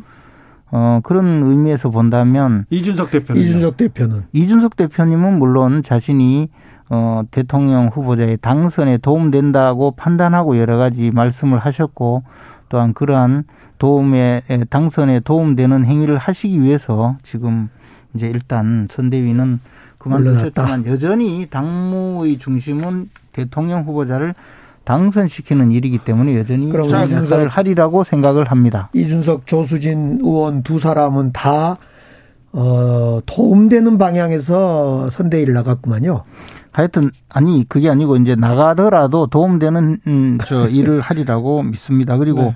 보고 이야기하는데 보고는 물론 우리가 이제 아주 맹독성이죠. 이게 보고가 보고의 독이 청산가리보다 훨씬 더 독해요. 제가, 제가 섬입니다. 섬. 섬이라도 보고를 보고. 맨날 만지고 산 사람이에요. 제가. 어우, 그래요. 보고는 예리한 칼로 윤핵관 같은 사람을 딱딱 골라내야 돼요. 보고독을. 아, 어쨌든 뭐 윤핵관이든 뭐뭐 보고독이든 그래서 이제 그 이야기를 하면서 보고를 저 가려면 전문가가 나와야 되는데 아무나 네. 막 끼어들면 안 된다는 이야기고 그러나 뭐 보고 요리하는 분은 전국에 많죠. 그리고 요즘은 또 그 참복이라도 또 그 잘 요리를 하기 때문에 뭐 네. 그런 거는 괜찮고요. 그러니까 제가 볼 때는 이준석 대표가 지난 울산에서 음주 합의할 때 김종인 총괄 선대위원장을 이렇게 끌고 들어왔잖아요. 그리고 합의를 했는데 그때 사실은 윤석열 위원장은 그 전혀 관계없이 윤석열 후보한테 윤핵관은 보고 독이니까 골라내라. 독을 좀 빼주라라고 했는데 그 독을 안 빼고 있으니까 조수진 의원이 한바탕 하고 장재원 음. 의원이 또 양비론 하니까 이준석 후보가 화가 버럭 난 거 아닙니까? 근데 뭐 화났다고 그렇게 했겠어요. 지금 대통령 선거에서 상임 선거대책위원장인데 화가 난다고 그 직을 그만두고 그 정도는 아니죠. 뭔가 다른 도움되는 뜻이 있겠죠. 어떤 뜻 도움되라고 그만둔 거구나. 즐거워서 그런 건 아닌 것 같은데요. 그렇다고 뭐 네. 화난다고 기분으로 그런 큰 결정을 많이 할 리는 아니죠. 많이 화가 난것 같은데. 이제 어 스스로 봤을 때 이제 선거대책위원회가 네. 좀더 제 제 방향으로 갈 수 있도록 하기 위해서 네. 뭐저 큰 결정을 하신 거죠. 장재원 의원 얘기에 대해서도 굉장히 좀 이준석 대표가 화가 난 것 같아요. 그러나 뭐 장재원 의원은 이제 선대위를 떠난 입장에서 이야기를 한 것 같은데 저도 개인적으로는 아유 뭐 굳이 어 이때 어저 이렇게 분란이 일어난 데에 또 덧붙여서 이야기를 하면 뭐 아무리 좋은 이야기 아무리 올바른 이야기를 하더라도 조금 감정이 격앙되어 있는 상황에서는 조금 저 음, 뭐랄까요 표현도 조금 순화시켰으면 하는 아쉬움은 있어요. 근데 저는 윤석열 후보가 지난 울산 해동 때도 해동 직전에도 좀 안이하게 생각을 해서 이준석 대표가 전국을 돌 때 뛰쳐나갈 때 조금 안이하게 대응한 것 같은데 이번에 사건 때도 윤석열 후보가 별일 아닌 것처럼 대하는데 네. 그것 때문에 이준석 대표가 더 화가 좀 난 것 같고요. 그렇습니다. 그 윤석열의 그 후보의 태도에 대해서 좀 불만인 것 같습니다. 아니 뭐 불만이 있다 하더라도 또 이제 후보자에게 불만이 있다 하더라도 그것을 행동으로 옮기는 수준은 또 조금 달라야 되죠. 네. 그래서 그렇더라도 아무리 뭐 불만이 없는 사람이 어디 있겠어요, 이 세상에. 그런데 불만이 있더라도 후보자의 당선을 유일한 목표로 삼는 선거대책위원회에서 네. 선거대책위원회의 구성원이 어떤 행동을 할 때는 어 그에 맞는 저 역시 불만이 있더라도 그 불만을 표출하는 방식도 대선 후보의 당선에 도움되는 방향으로 표출을 해야 된다는 생각을 갖고 있습니다. 아니 그러니까 조수진 그 공보단장입니까? 조수진 의원이 이렇게 제가 생각하는 데는 이렇게 지금 우리 네. 강기정 의원님 같이 네. 정무수석도 하시고 정치적으로 네. 엄청난 그 경륜을 갖고 계시는 분이 지금 어 우리 당의 선거대책위원회의 여러 가지 상황 또 심지어 윤석열 후보자에 대해서도 어 충정 어린 조언을 하시잖아요. 근데 어, 그런 조언이 우리 당이 잘 되기를 바라거나 윤석열 후보자에게 도움될 일을 아, 할 리가 없잖아요. 그러면서 이런 이런 일을 만든 것 자체가 저는 어. 참으로 한심하고 아니 그 한심한 일을 누가 만듭니까? 그러니까 우리가 만든 아, 것이 아, 예, 그래서 어, 뭐, 지금 음. 여러 가지 이야기를 하면서 전후 관계 문맥이라든가 맥락이라든가 더 나가서 누가 뭐 기분이 좋고 나쁘고 이렇게 해봤자. 예. 잘못이라는 거죠. 다른 알겠습니다. 이야기인데요. 정말 황당한 이야기가 이제 그 이준석 뭐 선대위원장이 그만두는 것은 그 캠프 내의 사정이니까 그런다 치고 저는 저 윤석열 후보가 이렇게 봐 또 이제 후보자를 공격한 윤석열 후보가 만든 그 배우자 그렇죠. 김건희 씨의 약점을 감추기 위해서 청와대 이 부속실을 없앤다라는 이야기를 듣고 정말 황당했거든요. 그게 뭐 사실은 황당해요. 그렇게 되면요.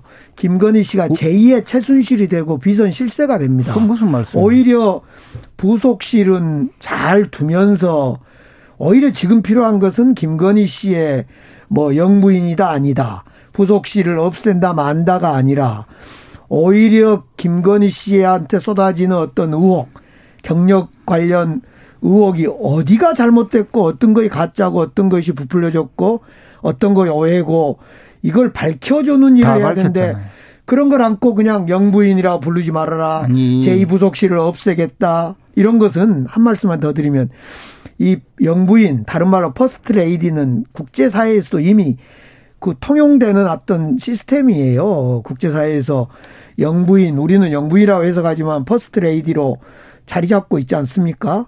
그래서 지금 저는 부속실을 없앤다 만다 그 저 영부인이라고 부르자 말자 이런 것보다 선결 조건이 뭐냐면 김건희 배우자의 학력 허위, 경력 허위 등등에 대해서 진짜 뭐 어디까지가 사실이고 어디까지가 거짓인지 또는 좀좀 과장해서 조작된 건지를 지금 모르겠어요. 네.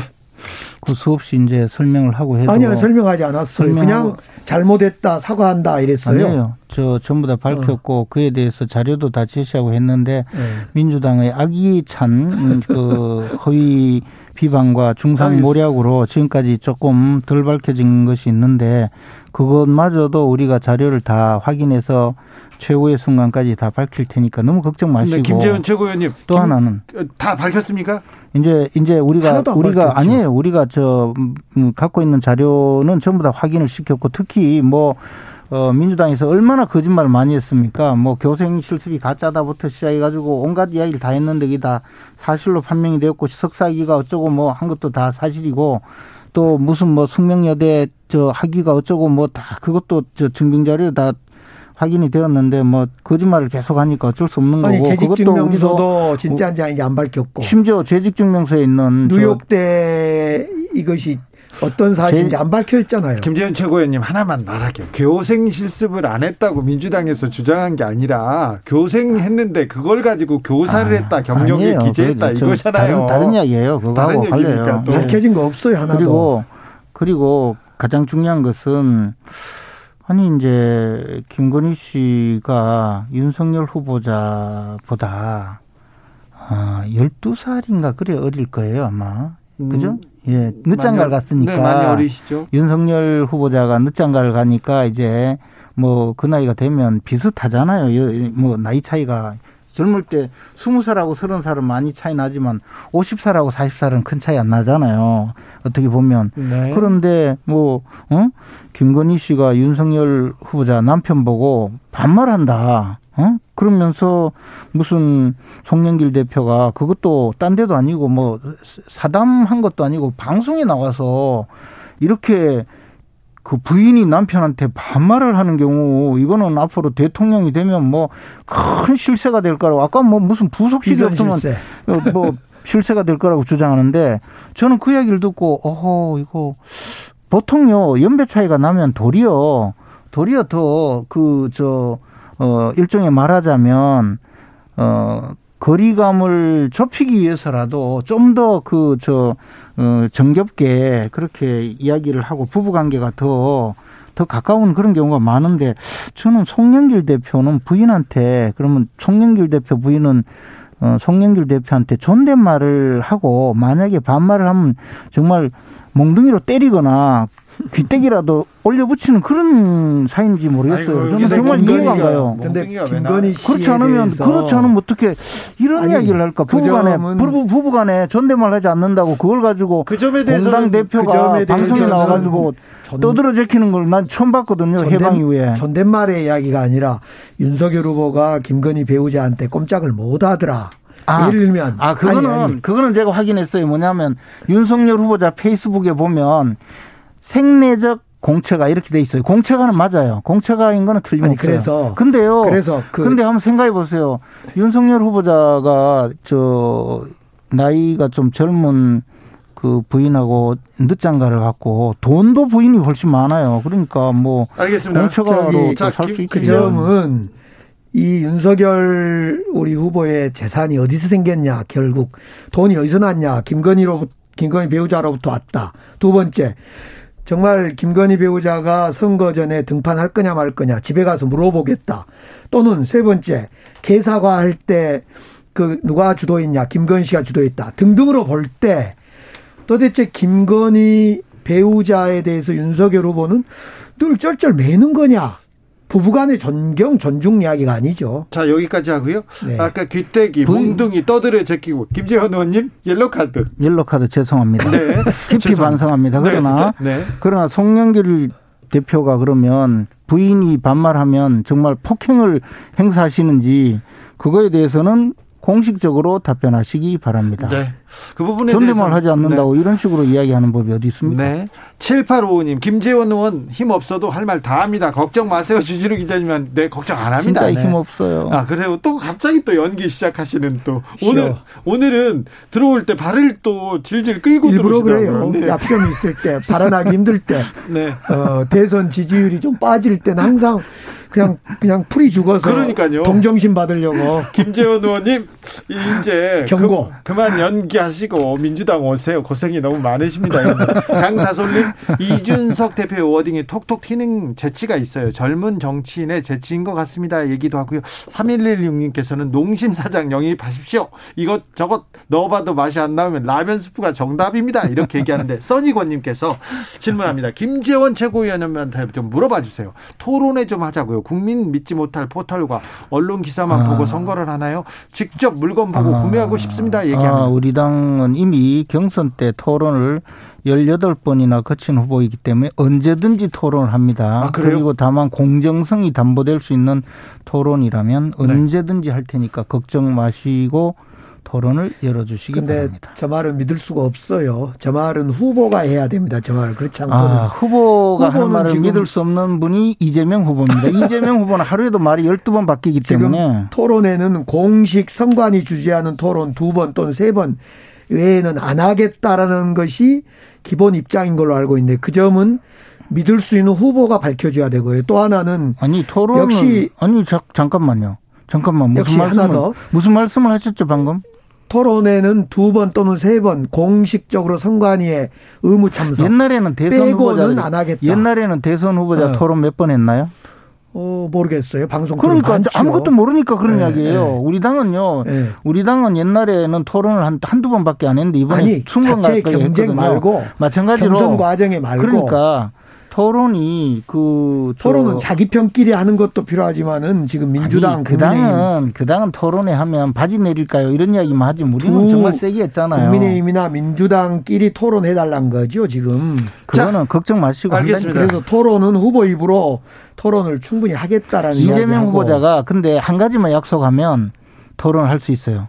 이재명 후보자님이 거짓말했다가 재판까지 받았잖아요. 물론 그것도 잘 아니, 빠져나왔지만. 그것도 토론에서 하면 그러니까 됩니다. 잘 빠져나왔으니 그러니까 토론에서 거짓말하지 않겠다는 서약부터 그러니까 하면 토론. 그건 국민들이 알기 때문에 토론회를 네. 열어보면 에이, 그건 핑계가 될 수 없는 것이 뭐 얼마 전에 토론을 열어보면 네. 아는 소상공인 거예요. 자영업자들이 초청한 토론회 이재명 그러니까 그, 런 토론을 물론 저는 뭐 현장 잘 모르지만 토론회를 한다면 사전에 굉장한 서로 간에 준비가 필요하고 협의가 필요해요. 근데 불러서 아무데나 토론하자면 자, 그게 되겠습니까? 여기까지 하겠습니다. 아무튼 김종인 위원장은 어떻게 강하게 그립해가지고 이 문제를 풀지 좀 어, 뭐 어, 귀추가 주목되고요.